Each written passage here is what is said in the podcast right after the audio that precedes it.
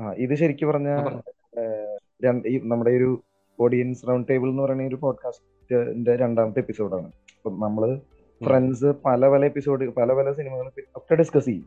പക്ഷെ എനിക്ക് തോന്നുന്നത് നമ്മൾ പോഡ്കാസ്റ്റ് എപ്പിസോഡായിട്ട് ചെയ്യാൻ ചൂസ് ചെയ്യേണ്ടത് ഒരു ഡിഫറെന്റ് പോയിന്റ് ഓഫ് വ്യൂ കിട്ടുന്ന മൂവീസ് ആയിരുന്നു. അപ്പോ ഇന്ന് നമ്മൾ പൊന്നിയിൻ സെൽവൻ ചൂസ് ചെയ്യാനുള്ള ഒരു കാരണം ഇതിൽ ഒരാൾ പൊന്നിയിൻ സെൽവന്റെ അഞ്ച് പുസ്തകങ്ങളും വായിച്ച് ആ രണ്ട് സിനിമ കണ്ട ആൾ മറ്റേ ആൾ ആ രണ്ട് സിനിമ. മാത്രം കണ്ട ആളാണ്.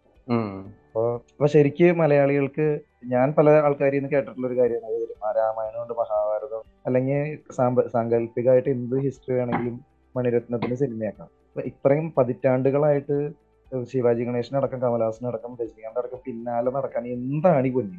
അത് ബേസിക്കലി ഒരു ഹിസ്റ്റോറിക് ഫിക്ഷൻ പലപ്പോഴും നമ്മൾ ഇത് ആദ്യം വരുമ്പോൾ കമ്പാരിസൺ വരുന്ന ബാഹുബലി അങ്ങനത്തെ സിനിമകളായിട്ടാണ് ഒരിക്കലും അതായിട്ട് കമ്പയർ ചെയ്യാൻ പാടില്ല.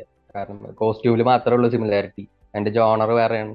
എന്റെ കഥ പറയുന്ന ശൈലി വേറെയാണ്. ബാഹുബലി എന്നൊക്കെ പറയുമ്പോൾ ഒരു ഫാന്റസി ആക്ഷൻ വാർ ഡ്രാമയാണ് പൊന്നിയിൻ ചെലവ് എന്ന് പറഞ്ഞാൽ ഞാൻ കാറ്റഗറൈസ് ചെയ്യുന്നത് അങ്ങനെ തന്നെ ആയിരിക്കണം.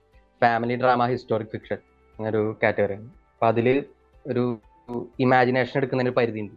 കാരണം ഹിസ്റ്ററി ആയിട്ട് ചേർന്ന് നിൽക്കണം. അമാനുഷ്യമായിട്ടുള്ള അധിക കാര്യങ്ങൾ ഉൾപ്പെടുത്താൻ പറ്റില്ല സിനിമാറ്റിക് അല്ലെങ്കിൽ കഥ എന്റർടൈനിങ് ആക്കാൻ വേണ്ടിയുള്ള ഒരു എലമെന്റ്സ് ആഡ് ചെയ്യാൻ പറ്റും. അപ്പൊ അതൊരു പരിമിതിയുണ്ട് സാധ്യതയുണ്ട്. അതായത് ഇങ്ങനെ സംഭവിക്കുമെന്ന് വെച്ച് കഴിഞ്ഞാൽ നമുക്ക് ചരിത്രത്തിൽ നിന്നുള്ള കാര്യങ്ങളൊക്കെ എടുത്ത് കാണിക്കാം. അതേസമയം ഒരു കൈവിട്ട് മുന്നോട്ട് പോകാനും പറ്റില്ല. ഫാന്റസി എലമെന്റ്സ് ആയാലും. ഇപ്പൊ ഞാൻ ബാ- ബാഹുബലിയായിട്ട് കമ്പയർ എന്ന് പറഞ്ഞാൽ അതാണ് പലപ്പോഴും എല്ലാവരും സ്റ്റാൻഡേർഡ് ആയിട്ട് സെറ്റ് ചെയ്തിരിക്കുന്നത്. എന്ത് പടം അങ്ങനത്തെ ഒരു കോസ്റ്റ്യൂം ഡ്രാമ വരുമ്പോൾ ഉടനെ തന്നെ ആൾക്കാർ ആ ഒരു ലെവലിലേക്കാണ് ബാഹുബലി പോലെ ആയോ? ബാഹുബലിക്ക് മോളി പോയോ? അതാണ് ഒരു സ്റ്റാൻഡേർഡ് ആയി സെറ്റ് ചെയ്തിരിക്കുന്നത്. കാരണം നമ്മുടെ ആദ്യത്തെ ഒരു historic drama pan Indian experience അതാണ്. അപ്പോൾ പക്ഷെ അതിലത്തെ ചില സ്റ്റണ്ടുകളൊക്കെ കണ്ടു കഴിഞ്ഞാൽ ആ ഒരു ജോണറിനെ നോക്കുകയാണെങ്കിൽ മറ്റുള്ള ഇപ്പോൾ പൊന്നിയിൻ പോലെ പോലൊരു ജോണറിലേക്ക് അത് കൊണ്ടുവരാൻ പറ്റില്ല. ഭയങ്കര പരിമിതിയുണ്ട്. കാരണം നമ്മൾ പറയുന്നത് ഹിസ്റ്റോറിക് ഫിക്ഷൻ ആണ്. പിന്നെ അതിൽ തന്നെ പുസ്തകം കഴിയുന്നിടത്ത് കൽക്കി കുറെ ഹിസ്റ്റോറിക് റഫറൻസുകൾ പറഞ്ഞിട്ടുണ്ട്. ആളുടെ അതായത് അന്നത്തെ കാലത്ത് പ്രത്യേകിച്ച് ഇന്ത്യ എന്ന് പറഞ്ഞാൽ റിട്ടേൺ മെറ്റീരിയൽസ് വളരെ വളരെ കുറവായിരുന്നു. ഈ കൊത്തുപണികൾ ശിലാലിഖിതങ്ങൾ അങ്ങനത്തെ ഓലകളിൽ ഇതൊക്കെ അങ്ങനെ ചെറിയ ചെറിയ മെറ്റീരിയൽസ് ഉണ്ടാവുള്ളൂ. ബാക്കിയൊക്കെ എക്സ്ട്രാപ്പൊളേറ്റ് ചെയ്തെടുക്കും. അപ്പൊ അങ്ങനെ സംഭവത്തിൽ നിന്ന് അയാൾ ചില പോയിന്റുകൾ അയാൾക്ക് കിട്ടും. അതിനെ കോർത്തിണക്കിക്കൊണ്ട് അയാൾ ചെയ്യുന്നൊരു സംഭവമാണ്. ഇത് രാജരാജ ചോഴൻ എന്ന് പറഞ്ഞ അവിടുത്തെ എല്ലാവർക്കും അറിയാം. ഒരു ഫേമസ് ഒരു എംപയർ തന്നെ കൊണ്ടുനടന്ന ചോഴ രാജ്യം കൊണ്ടുനടന്ന ഒരു ഏറ്റവും പ്രശസ്ത രാജാവാരാന്ന് വെച്ചാൽ രാജരാജ ചോഴൻ അപ്പൊ ആ ഒരു ആളുടെ ബിഫോർ അതായത് രാജരാജ ചോഴൻ ആവുന്നതിന് മുമ്പുള്ള കഥ. ഒരു പ്രീക്വൽ എന്ന രീതിയിലുള്ള ഒരു കഥയാണ്. അതായത് ശരിക്കും പറഞ്ഞൊരു ഫാമിലി ഡ്രാമ ഇതിനകത്ത് ജയം രവി ചെയ്തിട്ടുള്ള ക്യാരക്ടറാണ് പിന്നീട് പിൽക്കാലത്ത് രാജരാജ ചോളനായിട്ട് അറിയപ്പെട്ടു രാജരാജ ചോളൻ സിനിമ അവസാനിക്കുമ്പോഴും കാണിക്കുന്നുണ്ട്. ആ ഒരു എൻഡ് നോട്ട് ടെയിൽ എൻഡുമാതിരി കാണിക്കുന്ന സംഭവം. അതായത് ചെയ്ത ക്യാരക്ടർ മരിച്ച് കുറെ കാലത്തിന് ശേഷം ഈ അരുൾമൊഴി സ്ഥാനം ഏറ്റെടുത്ത്. അപ്പം അപ്പൊ എന്റെ സംശയം അതല്ല. പൊന്നിയിൻ സെൽവനും രാജരാജ ചോളനും തമ്മിൽ എന്താണ്? അല്ലെങ്കിൽ അത് രണ്ടു ഒന്നാണോ? ആ അദ്ദേഹം തന്നെയാണ്. അതായത് ആളുടെ ഒരു സ്ഥാനപ്പേരാണ് പിന്നീട് വരുന്നത്. അരുൺമൊഴിവർമ്മ എന്നുള്ള പേര് പിന്നീട് രാജ്യം ഏറ്റെടുക്കുമ്പോൾ രാജരാജ ചോഴൻ ഇത് കറക്റ്റ് ഹിസ്റ്റോറിക് എലമെന്റ്സ് എനിക്കറിയില്ല പക്ഷെ ഇതാണ് സംഭവം. പൊന്നിയിൻ എന്ന് പേര് പറയാൻ കാരണം കഥയിൽ തന്നെ പറയുന്ന ഒരു സംഭവം പൊന്നി നദി അവിടുത്തെ ഏറ്റവും പ്രധാനപ്പെട്ട ഒരു നദിയാണ്. ഈ കഥ നടക്കുമ്പോഴും പശ്ചാത്തലമായിട്ട് പോകുന്നതാണ്. ഇപ്പൊ നമ്മുടെ മലയാളത്തിൽ എം ടി നീള നദി എങ്ങനെയാണ് കൊണ്ടു നടക്കുന്നത് മാതിരി കഥയായിട്ട് ചേർന്ന് നിൽക്കുന്ന ഒരു എലമെന്റ് ആണ് പൊന്നി നദി. പാട്ടൊക്കെ അങ്ങനെയാണല്ലോ പൊന്നി നദി വെച്ചിട്ടാണ്. അപ്പൊ ആ പൊന്നി ഇയാളുടെ ചെറുപ്പകാലത്ത് ഇയാളെ പൊന്നി നദിയിൽ വീണു എന്ന് അരുൾമൊഴിവർമ്മൻ വളരെ ചെറുപ്പത്തിലെ. എന്നിട്ട് ആരോ ഒന്ന് പൊന്നി നദി ആ നദിയെ ദേവിയായിട്ടാണല്ലോ സങ്കല്പിച്ചത് അപ്പൊ ആ ഒരു അതിശക്തി ഒന്ന് ആരെ രക്ഷിച്ചു. അപ്പൊ പൊന്നിയുടെ മകൻ എന്ന അർത്ഥത്തിലാണ് പൊന്നിയിൻ സെൽവൻ. ആ ഒരു അർത്ഥത്തിലാണ്. അതാണ് പൊന്നിയിൻ സെൽവൻ എന്നുള്ള പേര്. പക്ഷെ ഞാൻ ഒരു കാര്യം? അരുൾമൊഴിവർമ്മൻ ഇപ്പൊ ഇപ്പൊ ഈ പറഞ്ഞപ്പോ എനിക്ക് തോന്നിയൊരു സംശയം. അതായത് ഈ പടത്തിൽ ഭയങ്കര ഡീറ്റെയിൽഡ് ആയിട്ട് നന്ദിനിയും കരികാലനും തമ്മിലുള്ള ചെറുപ്പമൊക്കെ ഭയങ്കരമായിട്ട്. എക്സ്പ്ലോർ ചെയ്യുന്നുണ്ട്. പക്ഷെ ഈ പറഞ്ഞ മാതിരി അരുൾമൊഴിയുടെ അല്ലെങ്കിൽ പിന്നീട് പൊന്നിയിൻ സെൽവനായ അതിനുശേഷം രാജരാജ ചോളനായ അരുൾമൊഴിയുടെ കഥയാണ് പൊന്നിയിൻ സെൽവൻ. അയാളുടെ ഹിസ്റ്ററി അയാളുടെ പാസ്റ്റ് അയാൾ ചെറുപ്പത്തിൽ വെള്ളത്തിൽ വീണൊക്കെ ജസ്റ്റ് പറഞ്ഞു പോയത് എന്തുകൊണ്ടാണ്? ലൈക്ക് അതൊരു അഭംഗിയില്ല സിനിമയിൽ ഒന്ന് സിനിമയുടെ ആംഗിൾ നോക്കുമ്പോൾ സ്റ്റാർഡം അങ്ങനെ സംഭവം സംഭവമുണ്ട്. പിന്നെ അതിൽ ഏറ്റവും ക്രക്സ് ആയിട്ടുള്ള പോയിന്റ് എന്ന് പറഞ്ഞാൽ ക്ലൈമാക്സിലെ കരികാലിന്റെ മരണമാണ്. ആദ്യം തൊട്ട് എസ്റ്റാബ്ലിഷ് ചെയ്യുന്നത്. നോവലായാലും ഒരു വാൽ നക്ഷത്രം വരുന്നതിനെ പറ്റി പറയും. ആ വാൽ നക്ഷത്രം വന്ന ഒരാളുടെ ജീവനും ചോള സാമ്രാജ്യത്തിലെ ആ കുടുംബത്തിലെ ഒരാളുടെ ജീവൻ കൊണ്ടേ പോകുന്നുള്ള സംഭവമുണ്ട്. ആ ഒരാൾ എന്ന് പറഞ്ഞാൽ നമുക്ക് മനസ്സിലാവും ആദ്യത്തെ കരികാലനാണ് അപ്പൊ അയാളുടെ അതാണ് അതിന്റെ ക്ലൈമാക്സിലെ ഏറ്റവും ഇമോഷണൽ എലമെന്റ് അപ്പൊ അതിനെ എസ്റ്റാബ്ലിഷ് ചെയ്യണമെന്നുണ്ടെങ്കിൽ ഈ കഥ ക്യാരക്ടേഴ്സിനെ വേണം ഫോക്കസ് ചെയ്യാനായിട്ട്. അതുകൊണ്ടാണ്. ഇപ്പം പിന്നെ പുസ്തകത്തിൽ ഒരു സെക്കൻഡ് ചാപ്റ്റർ അതായത് ശ്രീലങ്കയിൽ നടക്കുന്ന കഥ. അത് മുഴുവൻ പൊന്നിയിൻ സെൽവനെയും അയാളുടെ ഫ്ലാഷ് ബാക്കിനെ ഫോക്കസ് ചെയ്തിട്ടാണ് കൂടുതൽ ഇതിൽ പറഞ്ഞ ജസ്റ്റ് പറഞ്ഞു പോണ എലമെന്റ്സ് ഒക്കെ അതിൽ പറയുന്നുണ്ട്. പിന്നെ ഇതിൽ കാണാത്ത എലമെന്റ്സ് വെച്ചാൽ കിരീടധാരണം ഇപ്പൊ ഇതിന്റെ ക്ലൈമാക്സ് അതായത് കിരീടം ഇയാൾക്ക് കിട്ടുമെങ്കിലും അയാളത് മധുരാന്തകൻ എന്ന് പറയുന്ന ക്യാരക്ടറിന് സിനിമയിലായാലും ഇതിൽ മരുന്ന് ആ ക്യാരക്ടറിനാണ് കൊടുക്കുക. ക്യാരക്ടറിന് കൊടുക്കുന്നതല്ല അയാളുടെ ആദ്യത്തെ ത്യാഗം. പെട്ടെന്ന് ആൾക്കാർക്ക് റിലേറ്റ് ചെയ്യാൻ വേണ്ടി പറയുകയാണെങ്കിൽ റഹ്മാൻ അവതരിപ്പിച്ച കഥാപാത്രം. അങ്ങനെ മധുരാന്തകൻ അതല്ല ക്യാരക്ടറിന് കൊടുക്കുക. അതെ അതെ അപ്പൊ ത്യാഗത്തിന് അതായത് ഇയാൾ ഇയാളുടെ കിരീടം ത്യാഗം ചെയ്യുന്ന ഒരു സംഭവമാണ്. ആ പുസ്തകത്തിന്റെ പേര് തന്നെ എപ്പിട്ടോം ഓഫ് സാക്രിഫൈസ് ത്യാഗ സിഗറം അങ്ങനെയാണ് അതിന്റെ പുസ്തകത്തിന്റെ തമിഴ് നെയിം അപ്പൊ. തുടക്കം നമുക്ക് മനസ്സിലായില്ല എന്താ സംഭവം ഉദ്ദേശിക്കുന്നത് ക്ലൈമാക്സ് ഈ ഒരു എലമെന്റ് ഉണ്ട്. ഇയാൾക്ക് കിരീടം ഓഫർ ചെയ്യുമ്പോഴും ഇയാളത് എന്നേക്കാൾ അധികാരപ്പെട്ട അല്ലെങ്കിൽ അവകാശപ്പെട്ട ആൾ മധുരാന്തകൻ എന്ന് പറഞ്ഞ കഥാപാത്രമാണെന്ന് പറഞ്ഞിട്ട് കൊടുക്കുന്നതാണ്. പക്ഷെ ഇത് ഇയാളുടെ ആദ്യത്തെ ഇതല്ല. പൊന്നിയിൻ സെൽവൻ ഫസ്റ്റിൽ ഒരു ചെറിയ ഒറ്റ സിംഗിൾ സീൻ ആയിട്ട് കാണിച്ചു തന്നൊരു സംഭവമുണ്ട് ശ്രീലങ്കയിലെ രാജാവിനെ ഇയാൾ കീഴടക്കുമ്പോൾ അവിടുത്തെ ബുദ്ധഭിക്ഷുക്കൾ അതായത് ചോള സാമ്രാജ്യം ബുദ്ധഭിക്ഷുക്കളും എപ്പോഴും ഭയങ്കര അടുപ്പത്തിലാണ്. അപ്പോൾ ഇയാളുടെ ബുദ്ധവിഹാരങ്ങൾക്ക് വേണ്ടി പണിയാൻ വേണ്ടി സഹായം ചെയ്യുക. അവരുടെ ആർക്കിടെക്ചറിനോടുള്ള ഇഷ്ടം അങ്ങനത്തെ കുറെ എലമെന്റ് ഉണ്ട്. ബുദ്ധ ഭിക്ഷുക്കൾക്ക് ഇയാളെ ഭയങ്കര ഇഷ്ടമാണ് പൊന്നിയിൻ സെൽവനെ. അപ്പൊ അയാൾക്ക് ഈ കിരീട ഓഫർ ചെയ്യും. ഞങ്ങൾ നിങ്ങളെ സപ്പോർട്ട് ചെയ്യാം. നിങ്ങൾ ഭരണം ഏറ്റെടുക്കണം എന്ന് പറയുമ്പോൾ പൊന്നിയിൻ സെൽവൻ അവിടെയും വേണ്ട എന്നാണ് പറയുക അങ്ങനത്തെ കുറെ ക്യാരക്ടറൈസേഷൻ ഉണ്ട്. അത് കുറച്ച് ഡീറ്റെയിൽ ആയിട്ട് പുസ്തകത്തിൽ പറയണ്ടെങ്കിൽ സിനിമയിലൊരു സിംഗിൾ സീനിൽ അങ്ങനത്തെ കുറെ രസമുള്ള സംഭവം ഇയാളുടെ ക്യാരക്ടറൈസേഷൻ അതെ. ഈ അരുൾമൊഴിയുടെ കഥാപാത്രം.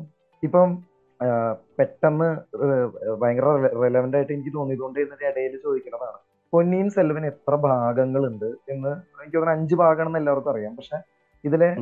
സിനിമയാക്കിയപ്പോ first Ponniyin Selvan P S one എന്ന് പറയുന്ന സിനിമ എത്ര ബുക്കാണ്? പി എസ് ടു എന്ന് പറയുന്ന സിനിമ. ആദ്യത്തെ രണ്ട് ബുക്കുകളാണ് പൊന്നിയിൻ സെൽവൻ ഒരു ആദ്യ ഒരു സിനിമ രണ്ട് കഷ്ണാക്കി പൊന്നിയിൻ സെൽവൻ വണ്ണിനെ രണ്ട് കഷ്ണാക്കി ഡിവൈഡ് ചെയ്യുകയാണെങ്കിൽ ആദ്യത്തെ കഷ്ണം ബുക്ക് വണ്ണും രണ്ടാമത്തെ കഷ്ണം അവസാനിക്കുന്ന ബുക്ക് ടു ആ കപ്പൽ മുങ്ങുന്നിടത്താണ് ബുക്ക് ടു അവസാനിക്കുക. ഇന്റർവെൽ വരെ ബുക്ക് വണ്ണും കപ്പൽ മുങ്ങണ അതെ. ഇയാളുടെ കരികാലൻ അയാളുടെ ഫ്ലാഷ് ബാക്ക് നന്ദിനായിട്ടുള്ള ഫ്ലാഷ് ബാക്ക് റിവീൽ ചെയ്യുന്നിടത്താണ് ഒന്നാമത്തെ പുസ്തകം അവസാനിക്കുക. ഏഹ് പുതുവെള്ളം എന്നാണ് പറഞ്ഞത് ആ പുസ്തകത്തിന്റെ പേര്. ഫ്രഷ് ഫ്ലഡ്സ് എന്ന് പറഞ്ഞിട്ടാണ് അതിന്റെ ഇംഗ്ലീഷ് ട്രാൻസ്ലേഷൻ ഈ അങ്ങനെയാണ് അതിന്റെ പിന്നെ സെക്കൻഡ് പാർട്ട് ഉണ്ട്. അത് കൂടി പറയാം.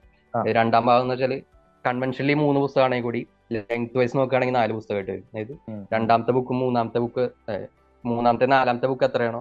ഒരു ബുക്കിന്റെ ലെങ്ത്തിന്റെ ഡബിൾ ആണ് അഞ്ചാമത്തെ ബുക്ക് അതായത് ബാക്കിയുള്ള ഒരു. നാൽപ്പത്തഞ്ച് ചാപ്റ്റേഴ്സ് ആയിട്ടാണ് ഡിവൈഡ് ചെയ്തേക്കുന്നത് ഓൾമോസ്റ്റ് നാൽപ്പത്തഞ്ച് നാൽപ്പത്തി ആറ് ബുക്ക് ഫൈവിന് ഒരു തൊണ്ണൂറ്റി സിക്സ് നയന്റി സിക്സ് അത്രയും ഉണ്ട് അതിന്റെ ചാപ്റ്റേഴ്സിന്റെ എണ്ണം. അപ്പൊ അതിന്റെ ഡബിൾ ആണ്. അപ്പൊ അത്രയും പറഞ്ഞു വരികയാണെങ്കിൽ ലെങ്ത് വെച്ച് നോക്കുകയാണെങ്കിൽ നാല് പുസ്തകത്തിനാണ് ഒറ്റ സിനിമ ആക്കിയിട്ട് അതിൽ ചെയ്തേക്കണേ. അതും പൊന്നീൻ സെൽവൻ വണ്ണിന്റെ ലെങ്ത് എത്രയാണ്? അത്ര ലെങ്ത് തന്നെ ടൂവിനുള്ളൂ ടു ഇസ്റ്റ് ഫോർ ലെങ്ത് ആണ്. ഷോർട്ട് കട്ടുകൾ അവർക്ക് എടുക്കേണ്ടി. അപ്പൊ എന്തുകൊണ്ടാ ലൈക്ക് ബുക്ക് വായിച്ച ഒരാളെന്നുള്ള നിലയ്ക്ക് അവർക്ക് ഇങ്ങനെ ചെയ്യായിരുന്നില്ലേ? ഫസ്റ്റ് ത്രീ ബുക്സിനെ പി എസ് വൺ സിനിമയായിട്ടും നാലഞ്ച് ബുക്കുകളെ പി എസ് ടു സിനിമയാക്കി കൊടുത്തു. ഫസ്റ്റ് എനിക്ക് തോന്നുന്നത് അതിന്റെ ഒരു വിഷ്വൽ പാറ്റേൺ നോക്കുകയാണെങ്കിൽ ആ ഒരു നല്ലൊരു ക്ലിഫ് ഹാങ്ങർ ഉണ്ട്. ബുക്ക് ടുവിന്റെ അവസാനം. ഏറ്റവും പ്രധാനപ്പെട്ട കഥാപാത്ര പൊന്നിയിൻ മരിച്ചു മരിച്ചു എന്നുള്ളൊരു റൂമർ സ്പ്രെഡ് ചെയ്യുന്ന ആ ഒരു പോയിന്റിലാണ് നിർത്തിയത്. അത്രയും നല്ലൊരു ക്ലൈമാക്സ് എനിക്ക് തോന്നുന്ന ബുക്ക് ത്രീക്കില്ല ത്രീയിൽ എനിക്ക് തോന്നുന്ന ഓർമ്മ ശരിയാണെങ്കിൽ നമ്മുടെ വന്ധ്യത്തേവൻ കാർത്തികത ക്യാരക്ടറിനെ പിടിച്ചുകൊണ്ട് പോയിട്ട് ഐശ്വര്യ റായി പ്രതിജ്ഞ എടുക്കും. കരികാലം ഞാൻ കൊല്ലും. എന്ന് പ്രതിജ്ഞ എടുക്കുന്ന ആ പോയിന്റിലാണ് ആ ഒരു തോന്നുന്നു ഫസ്റ്റിൽ കാണിച്ചിട്ടുണ്ടെന്നുണ്ട്. ഈ ഒരു വാൾ എടുക്കുന്നത്. സ്ലോഡ് ഓഫ് സോഡ് ഓഫ് സ്ലോട്ടർ എന്നാണ് ആ ബുക്കിന്റെ പേര്. കൊലൈ വാൾ എന്നുണ്ട് അതിന്റെ തമിഴ് അപ്പൊ ആ ഒരു പോയിന്റാണ് അതിനേക്കാൾ എനിക്ക് തോന്നുന്ന എഫക്റ്റ് കിട്ടുന്നത് ഇത് പറയും. ഇങ്ങനെ ഒരു പോയിന്റിലായിരിക്കണോണ്ടായിരിക്കണം അതൊരു സിനിമാറ്റിക് ഡിസിഷൻ ആയിരിക്കണം കൂടുതൽ. ബുക്കിന്റെ ലെങ്ത് വെച്ച് നോക്കാണ്ട് വിഷ്വൽ സംഭവം ചെയ്യുമ്പോഴുള്ള ഒരു കാരണമായിരിക്കണം. അങ്ങനെ ഡിവൈഡ് ചെയ്യാൻ കാരണം. ശരി ശരിയാണ്. ഇപ്പൊ ഇങ്ങനെ പറയുമ്പോൾ ശരി കൺവിൻസിംഗ് ആണ്. കാരണം ഫസ്റ്റിന്റെ ഒരു പഞ്ച എനിക്ക് തോന്നിയത് ഇപ്പം നീ ഇവിടെ ഈ പറഞ്ഞതിനേക്കാൾ എനിക്ക് തോന്നിയത് ഐശ്വര്യ റായയുടെ ഡബിൾ റോൾ അതൊരു ഭയങ്കര പഞ്ചായിരുന്നു ഒട്ടും എക്സ്പെക്ട് ചെയ്യാത്ത ഒരു ഒരു ജനറൽ ഓഡിയൻസ് എന്നുള്ള നിലയ്ക്ക് ഞാനത് തിയേറ്ററിൽ കണ്ട സമയത്ത് ആ നീണ്ട മുടിയായിട്ട് വന്ന് അതൊരു ഭയങ്കര പഞ്ചായിരുന്നു ആ പടം അങ്ങനെ അവസാനിച്ചത് ഈ ജനറൽ ഓഡിയൻസ് ഈ പടം കണ്ടപ്പോൾ സിനിമ ബുക്കൊന്നും വായിക്കാത്ത ഓഡിയൻസ് ഈ പടം കാണുമ്പോൾ അവർക്ക് കൂടെ കൂടെ ഉണ്ടാവുന്ന സംശയം എന്താണ് ശ്രീലങ്ക? ശ്രീലങ്കയ്ക്ക് എന്താണ് ഇവിടെ റെലവൻസ് കേരളം കാണിക്കണമില്ല കേരളത്തിനെ പറ്റിയോ മലയാളത്തിനെ പറ്റിയോ. പക്ഷെ ശ്രീലങ്ക ഭയങ്കരമായിട്ട് ആണ് അതെന്താണ് അതൊരു തമിഴ് കൾച്ചർ അവിടെ ഉണ്ടല്ലോ. എവിടെ? അപ്പൊ ഇവരുടെ തമിഴ്നാട് ശ്രീലങ്ക ആ ഒരു സാമ്രാജ്യം. അപ്പൊ തമിഴ്നാടായിട്ടുള്ള ഒരു യുദ്ധമാണ് അതിലാണ്. ഇതിന്റെ ഹിസ്റ്റോറിക് സൈഡ് എനിക്ക് അറിയില്ല. പക്ഷെ സ്റ്റോറി പ്രകാരം ഇവർ കഥ തുടങ്ങുമ്പോൾ തന്നെ പറയുന്നത് അവിടെ യുദ്ധം നടന്നുകൊണ്ടിരിക്കുകയാണ്. അവിടെ കീഴടക്കാനായിട്ട് അരുൾമൊഴി ശ്രമിച്ചുകൊണ്ടിരിക്കുകയാണ്. അവിടേക്കുള്ള സപ്ലൈ ഫുഡ് സപ്ലൈനെ പറ്റി പറഞ്ഞുകൊണ്ടാണ് എപ്പോഴും റെഫറൻസ് വരിക. ഇലങ്കയിൽ എന്ന് പറഞ്ഞിട്ട്. ഇലങ്കയിൽ യുദ്ധം നടക്കുന്നു. അവിടുത്തെ രാജാവ് തോറ്റ് തുടങ്ങിയിരിക്കുന്നു. പക്ഷെ നമുക്ക് ഈ യുദ്ധം ഇനി മുന്നോട്ട് കൊണ്ടുപോകാൻ പറ്റില്ല. കാരണം നമ്മുടെ രാജ്യത്തുള്ള ഭക്ഷണത്തിന്റെ ഒക്കെ പ്രധാന സപ്ലൈ നമ്മൾ അങ്ങോട്ട് അയച്ചുകൊണ്ടിരിക്കുകയാണ്. അത് ഭയങ്കര ബുദ്ധിമുട്ടാണെന്നുള്ള രീതിയിലൊക്കെ ഒരു പൊളിറ്റിക്സിന്റെ ഒരു ചർച്ച നടന്നുകൊണ്ടാണ് ഫണ്ണിൽ നടക്കുന്നത് പക്ഷെ ഈ യുദ്ധം നടക്കാൻ പറയുമ്പോൾ എന്തിനാണ് ഇവർ അവിടെ പോയിട്ട് ഇടപെടുന്നത് അവിടത്തെ രാജാവ് ആരാ സിനിമയിൽ അത് കാണിക്കുന്നത്? സിനിമയിൽ ഒരു സീനിലെ മറ്റും ഉണ്ടെന്ന് തോന്നുന്നു ഫസ്റ്റിൽ ഒരു ശ്രീലങ്കയിലെ ആ സിംഗിള ഭാഷ അടക്കം കാണിക്കുന്നതാണ് എന്റെ ഓർമ്മ. ആഹ് എന്താണെന്ന് വെച്ചാൽ സാമ്രാജ്യം എക്സ്പാൻഡ് ചെയ്യുക എന്നുള്ളൊരു അതിന് വേണ്ടിട്ട് അതായത് അതായിരിക്കണം. ഇപ്പൊ നമ്മളെ സംബന്ധിച്ച് ഇപ്പോ ഒരു മോഡേൺ പെർസ്പെക്റ്റീവിലാണ് അത് വേറൊരു രാജ്യം ഇന്ത്യ വേറൊരു രാജ്യമാണ്. അവരെ സംബന്ധിച്ച് എല്ലാം രാജ്യം. അല്ല അപ്പൊ കേരളം സോഴ സോഴ എന്നുള്ള പാട്ടും അത് തന്നെയാണല്ലോ. രാജ്യം എക്സ്പാൻഡ് ചെയ്യണം എന്നുള്ള തീം വെച്ചിട്ടാണ് യുദ്ധം അങ്ങനത്തെ ഒരു തീമാണ് അതിൽ മുഴുവൻ. പടപട പുലിക്കൊടി വാനം കയറണം എന്ന് പറഞ്ഞൊരു വരിയൊക്കെ അതാണ്. അതായത് ഇവരുടെ ഒരു പുലിക്കൊടി എന്ന് പറയുന്നത് ഇവരുടേതാണല്ലോ കൊടി. അതെല്ലായിടത്തും വ്യാപിപ്പിക്കണം എന്നുള്ള സംഭവമാണ്. കേരളത്തിൽ വന്നാൽ കുറച്ചുകൂടി ഒരു ശക്തമായ ഭരണം ഉണ്ടായതുകൊണ്ടായിരിക്കണം. അഗെയിൻ എന്റെ ഹിസ്റ്റോറിക് റെലവൻസ് അല്ലെങ്കിൽ അതിന്റെ ആ- ഒരു ഡെമോഗ്രഫിക്സ് എനിക്ക് അറിയില്ല അതിനെപ്പറ്റി ഞാൻ കമന്റ് ചെയ്യുന്നില്ല. ഇപ്പൊ ഈ പറഞ്ഞ ഒരു ഇപ്പൊ ചോള സാമ്രാജ്യം പാണ്ഡ്യ സാമ്രാജ്യം ഇതിലൊന്നും കേരളത്തിന്റെ ജോഗ്രഫിയോ ഒന്നും ഇല്ല ലൈക്ക് ആക്രമണങ്ങൾ നടന്നിട്ടുണ്ട് തീർച്ചയായിട്ടും. കാര്യമായ വിജയങ്ങളൊന്നും കിട്ടിയിട്ടില്ല എന്നാണ് ഞാൻ മനസ്സിലാക്കുന്നത്. കാസ്റ്റിംഗ് ഈ സിനിമ ഞാൻ പേഴ്സണലി ഇതൊന്നും അറിയാത്ത പൊന്നിയിൻ സെൽവൻ. പൊന്നിയിൻ സെൽവൻ ഇങ്ങനെ കേൾക്കുന്നുണ്ട് പക്ഷെ മണിരത്നം സംവിധാനം ചെയ്യുക എന്നുള്ള നിലയ്ക്ക് കാസ്റ്റിംഗിലേക്ക് വന്നപ്പോൾ ഞാൻ സിനിമ കണ്ടപ്പോൾ എനിക്ക് കുറച്ച് ഡിസപ്പോയിൻമെന്റ് തോന്നിയൊരു കാര്യം വിക്രമുണ്ട്. അല്ലെങ്കിൽ അല്ലെങ്കിൽ വിക്രമിനെയാണ് ഒരു പ്രോട്ടോഗോണിസ്റ്റ് എന്നുള്ള നിലയ്ക്ക് വലിയ തല പോസ്റ്ററിലെ വലിയ തല അതാണ് സംബന്ധിച്ച് പ്രോട്ടോകോണിസ്റ്റ് തോന്നുന്നത്. പക്ഷെ ചെന്ന് നോക്കുമ്പോൾ ടൈറ്റിൽ ക്യാരക്ടറായി പൊന്നിയിൻ സെൽവൻ വിക്രമല്ല. അപ്പം അതെന്തായിരിക്കും അവരങ്ങനെ അതൊരു ശരിക്കും റിസ്ക് ആയിരുന്നു. ലൈക്ക് ഇറ്റ് വർക്ക് വെൽ പക്ഷെ അത് അതൊരു ഭയങ്കര റിസ്ക് അല്ലേ ശരിക്കും. മാത്രമല്ല അവസാനം വിക്രം മരിക്കുകയും ചെയ്യും. അതെനിക്ക് തോന്നുന്നത് എന്റെ എന്റെ ഒരു റീഡിംഗ് ആണ്. അതായത് ആ ഒരു കഥ എന്ന് പറയുന്നത് തമിഴന്മാർക്ക് ഭയങ്കര പരിചിതമാണ്. ഇപ്പൊ ഞാൻ ഒന്ന് രണ്ട് എന്റെ ഒപ്പം വർക്ക് ചെയ്യുന്ന ഒന്ന് രണ്ട് അവിടെ സിനിമ കാണുന്നതിന് മുമ്പ് അവർ കേട്ടിട്ടുണ്ട്. അതായത് നമ്മളിപ്പോ എങ്ങനെയാണോ ചില പുസ്തകങ്ങളുണ്ടല്ലോ മലയാളത്തിലെ ഇപ്പൊ വളരെ ഫേമസ് ആയിട്ടുള്ള പുസ്തകങ്ങൾ. നമ്മളൊന്നും വായിച്ചിട്ടുണ്ടാവില്ല പക്ഷെ സ്ഥിരം കേൾക്കുന്നില്ല ഇപ്പൊ രണ്ടാമൂഴം എന്ന് പറഞ്ഞാൽ നമ്മളിങ്ങനെ ലെംറ്റിയുടെ നോവൽ ബഷീറിന്റെ ഇന്ന കഥ എന്നൊക്കെ നമ്മൾ പലരും വായിച്ചിട്ടുണ്ടാവില്ലെങ്കിലും കേട്ട് പരിചയമുണ്ട്. അപ്പൊ അതൊരു സിനിമയാവുന്ന അറിയുമ്പോൾ എല്ലാവരും അത് ഫോളോ അപ്പ് ചെയ്യും. എല്ലാവർക്കും ഒരു ആകാംക്ഷ ഉണ്ടാവും. പിന്നെ അവരുടെ കൾച്ചറായിട്ട് ഭയങ്കര ഇതാണ്. അപ്പൊ അവർക്ക് കഥ ഭയങ്കര ഫെമിലിയർ ആണ്.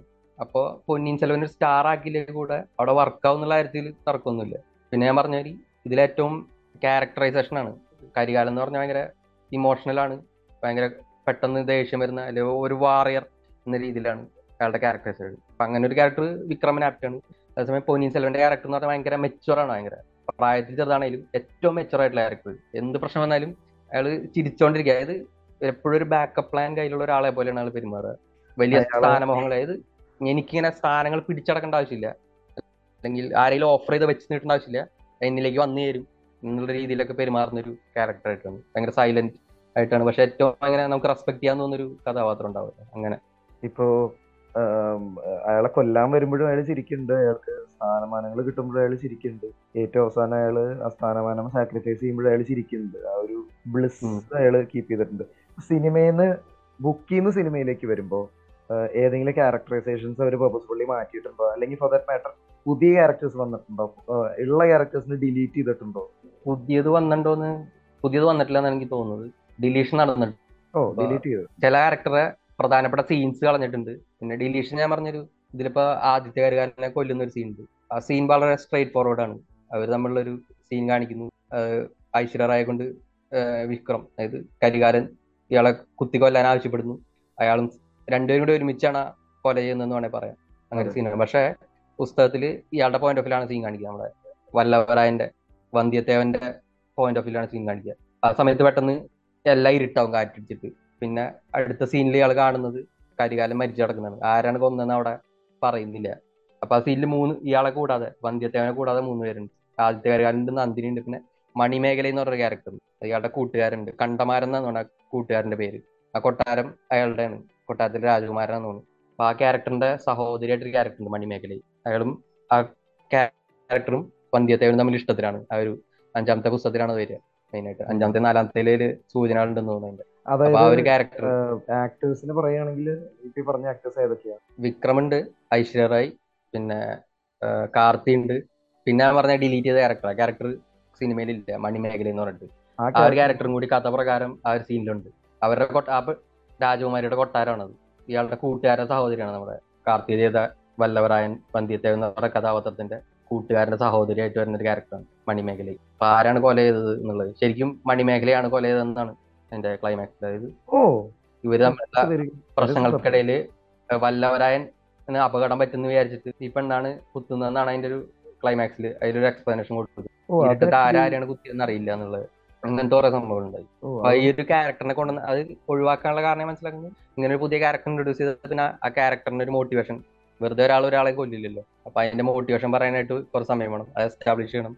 ഇവർ വന്ധ്യത്തേവനും മണിമേല നമ്മൾ പ്രണയം എസ്റ്റാബ്ലിഷ് ചെയ്യണം. കുറെ സമയം അങ്ങനെ പോകും. അപ്പൊ അത് ഒഴിവാക്കാൻ വേണ്ടിയിട്ടാണ് ക്യാരക്ടർ കട്ട് ചെയ്തതെന്നാണ്.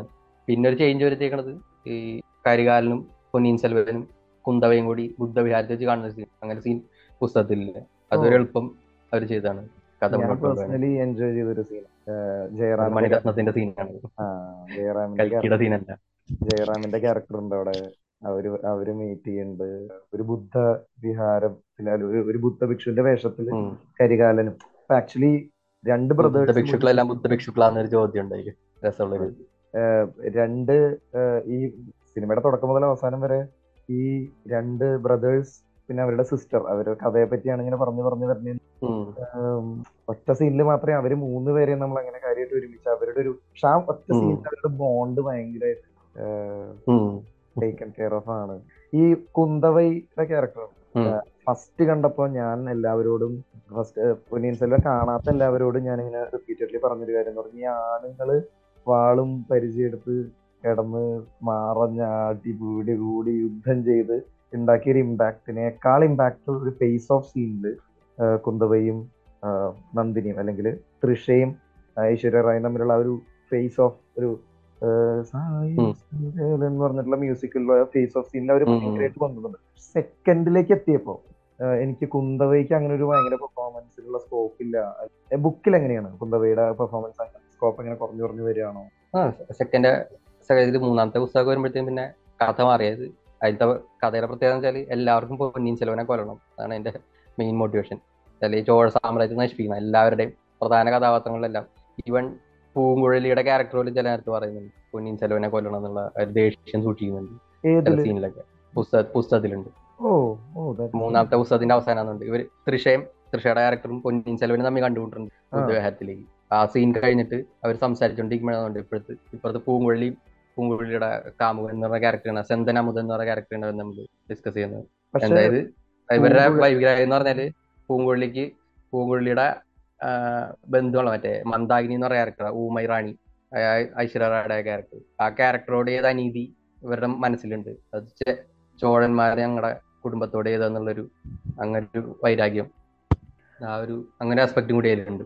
സിനിമ കണ്ടപ്പോ പൂങ്കുഴലി ശരിക്ക് പൂങ്കുഴലിക്ക് അരുൾമൊഴിയോട് ഒരു പ്രണയം അങ്ങനെയൊക്കെ ഫസ്റ്റ് അതുണ്ട്. പക്ഷെ ഇവിടെ ഒരു സീനിൽ അങ്ങനെ വരുന്നുണ്ട് കഥയിൽ തുടക്കം അങ്ങനെ തന്നെയാണ്. പക്ഷെ ഈ ഒരു ഭാഗത്തെത്തുമ്പോൾ അവരോടുള്ള ഒരു വൈരാഗ്യം ഇവരുടെ മനസ്സിലുണ്ട്. അങ്ങനത്തെ ഒരു ഒന്ന് രണ്ട് ഒന്ന് രണ്ട് സീൻസ് ഉണ്ട് ആ കഥയിൽ മൂന്നാമത്തെ പുസ്തകത്തിന്റെ അവസാനം എന്ന് തോന്നുന്നത് ഈ ഊമൈറാണി ഉണ്ടല്ലോ അവർ അവരുടെ എനിക്ക് സിനിമ കണ്ട ചില ആൾക്കാര് പുസ്തകം വായിക്കാതെ സിനിമ കണ്ട ആൾക്കാര് സംശയം പ്രകടിപ്പിച്ചൊരു കാര്യമാണ് ഈ ഊമൈറാണി ഓക്കെ ശരി ഒരു ഒരു സ്ഥിരം ക്ലീഷെ മീൻസ് സ്ഥിരം നമ്മൾ കേട്ടിട്ടുള്ള ഒരു കാര്യമാണ്. ഒരു രാജാവ് ഒരു വളരെ പ്രജയായിട്ടുള്ള ഒരു സ്ത്രീയെ സ്നേഹിക്കുന്നു. അവരെ ചതിക്കേണ്ടി വരുന്നു അല്ലെങ്കിൽ സാഹചര്യവശാൽ അവരെ മറക്കേണ്ടി വരുന്നു എന്നൊക്കെ പറയുന്നത്. പക്ഷെ.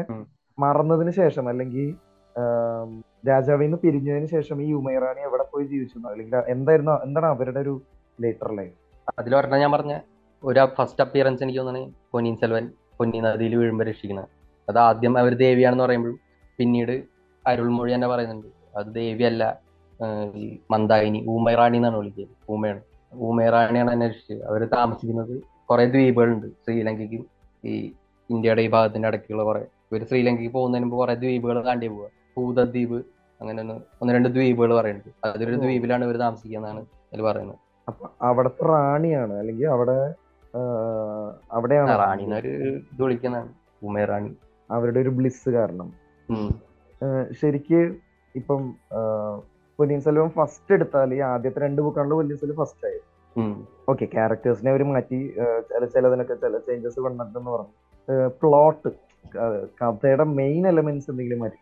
ഒരെണ്ണം അവർ സ്കിപ്പ് ചെയ്തത് പൂങ്കുഴലിയുടെ ഇൻട്രൊഡക്ഷനും അന്ത്യത്തേവനായിട്ടുള്ള കുറച്ച് സീൻസ് അവർ കട്ട് ചെയ്ത് കളഞ്ഞു സിനിമയിൽ ഈ അരുൾമൊഴി തിരിച്ചുകൊണ്ടുവരാൻ പോകുന്ന ഒരു സീൻ തീർച്ചയായിട്ടുള്ളൊരു കോൺവെർസേഷൻ കഴിഞ്ഞിട്ട് നേരെ കട്ട് ചെയ്യുന്നത് കടലിലേക്കാണ്. അതിനു മുമ്പ് കടൽ തീരത്ത് പോകുന്നതും ചെന്തനബുധന്റെ കൂടെ കടൽ തീരത്ത് പോകുന്നതും ആദ്യമായിട്ട് പൂങ്കുഴലെ കാണുന്നത് അവർ തമ്മിലുള്ള കുറച്ച് കോൺഫ്രണ്ടേഷൻസ് അങ്ങനത്തെ കുറച്ച് സീൻസ് ഒക്കെ ഉണ്ട്. ആദ്യം ഇവരെ ഫോളോ ചെയ്ത് പോകുന്നതും പിന്നെ അവരെ വീട്ടിൽ താമസിക്കുന്നു അങ്ങനത്തെ കുറച്ച് കാര്യങ്ങളൊക്കെ അതിൽ കട്ട് ചെയ്ത് കളഞ്ഞു സെന്തനബുധൻ എന്ന് പറഞ്ഞ ആര് ചെയ്ത ക്യാരക്ടറിനെ ആ ഒരു പൂ കച്ചവടം ഒരു പൂ കൊണ്ട് മാല ഉണ്ടാക്കി അങ്ങനെ ഒരു കഥാപാത്രം കൊട്ടാരത്തിന്റെ പുറത്തുള്ള പൂക്കച്ചവടക്കാരൻ. അ- അവനാണ് ശരിക്ക് പൂങ്കുഴലിയുടെ കാമുകൻ അതെ.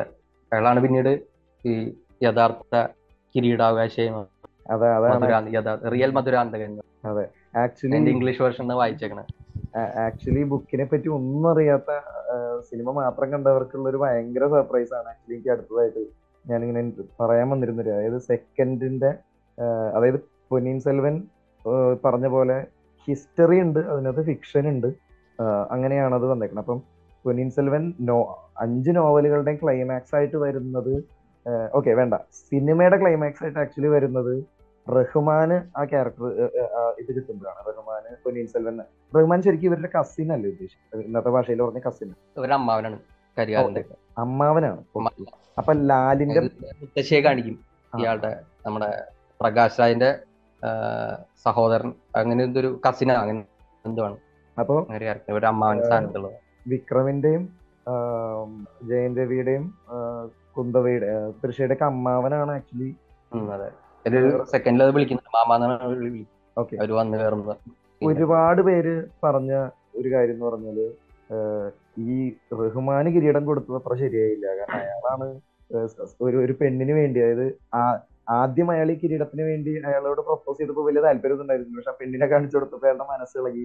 എന്നിട്ട് പിന്നെ അയാൾക്ക് തന്നെ എന്നൊക്കെ പറഞ്ഞിട്ട് ആൾക്കാർക്ക് ഒരു അതൃപ്തി ഉണ്ടായിരുന്നു. തമിഴ്നാട്ടിൽ അങ്ങനെ ഒരു അതൃപ്തി ഉണ്ടായിരുന്നു എന്നൊക്കെ കേട്ടിട്ട്. വാട്സ് ടേക്ക് ഉണ്ട്. അത് അത് ക്യാരക്ടറൈസേഷൻ മാറ്റിയൊരു സംഭവം.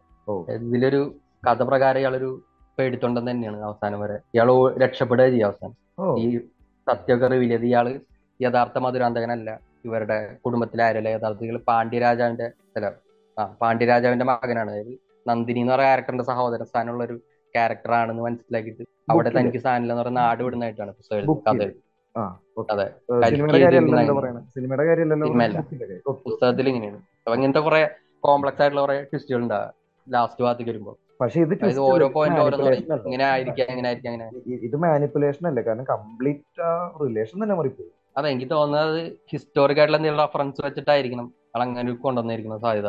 ഓ. അതായത് കൽക്കി വെറുതെ ഒരു രസത്തിന് വേണ്ടി കൊണ്ടുവന്നല്ല എന്ന് തോന്നുന്നു. പല കാര്യങ്ങൾക്കും അതിന്റെ ചെറിയ ചെറിയ റഫറൻസുകൾ ഉണ്ട് ഇന്നതാണ് ഇന്നതാണ്. മധുരാന്തകന് കിരീടം കൊടുത്തു എന്നുള്ള റഫറൻസ് ചരിത്രത്തിൽ ഉണ്ടെന്ന ആൾ പുസ്തകം കഴിഞ്ഞിട്ട് കുറെ നോട്ട്സ് ഉണ്ടായുള്ള ഓ. അതിലിങ്ങനെ മെൻഷൻ നോക്കട്ടെ. എന്റെ ഇരിപ്പുണ്ടോ നോക്കട്ടെ.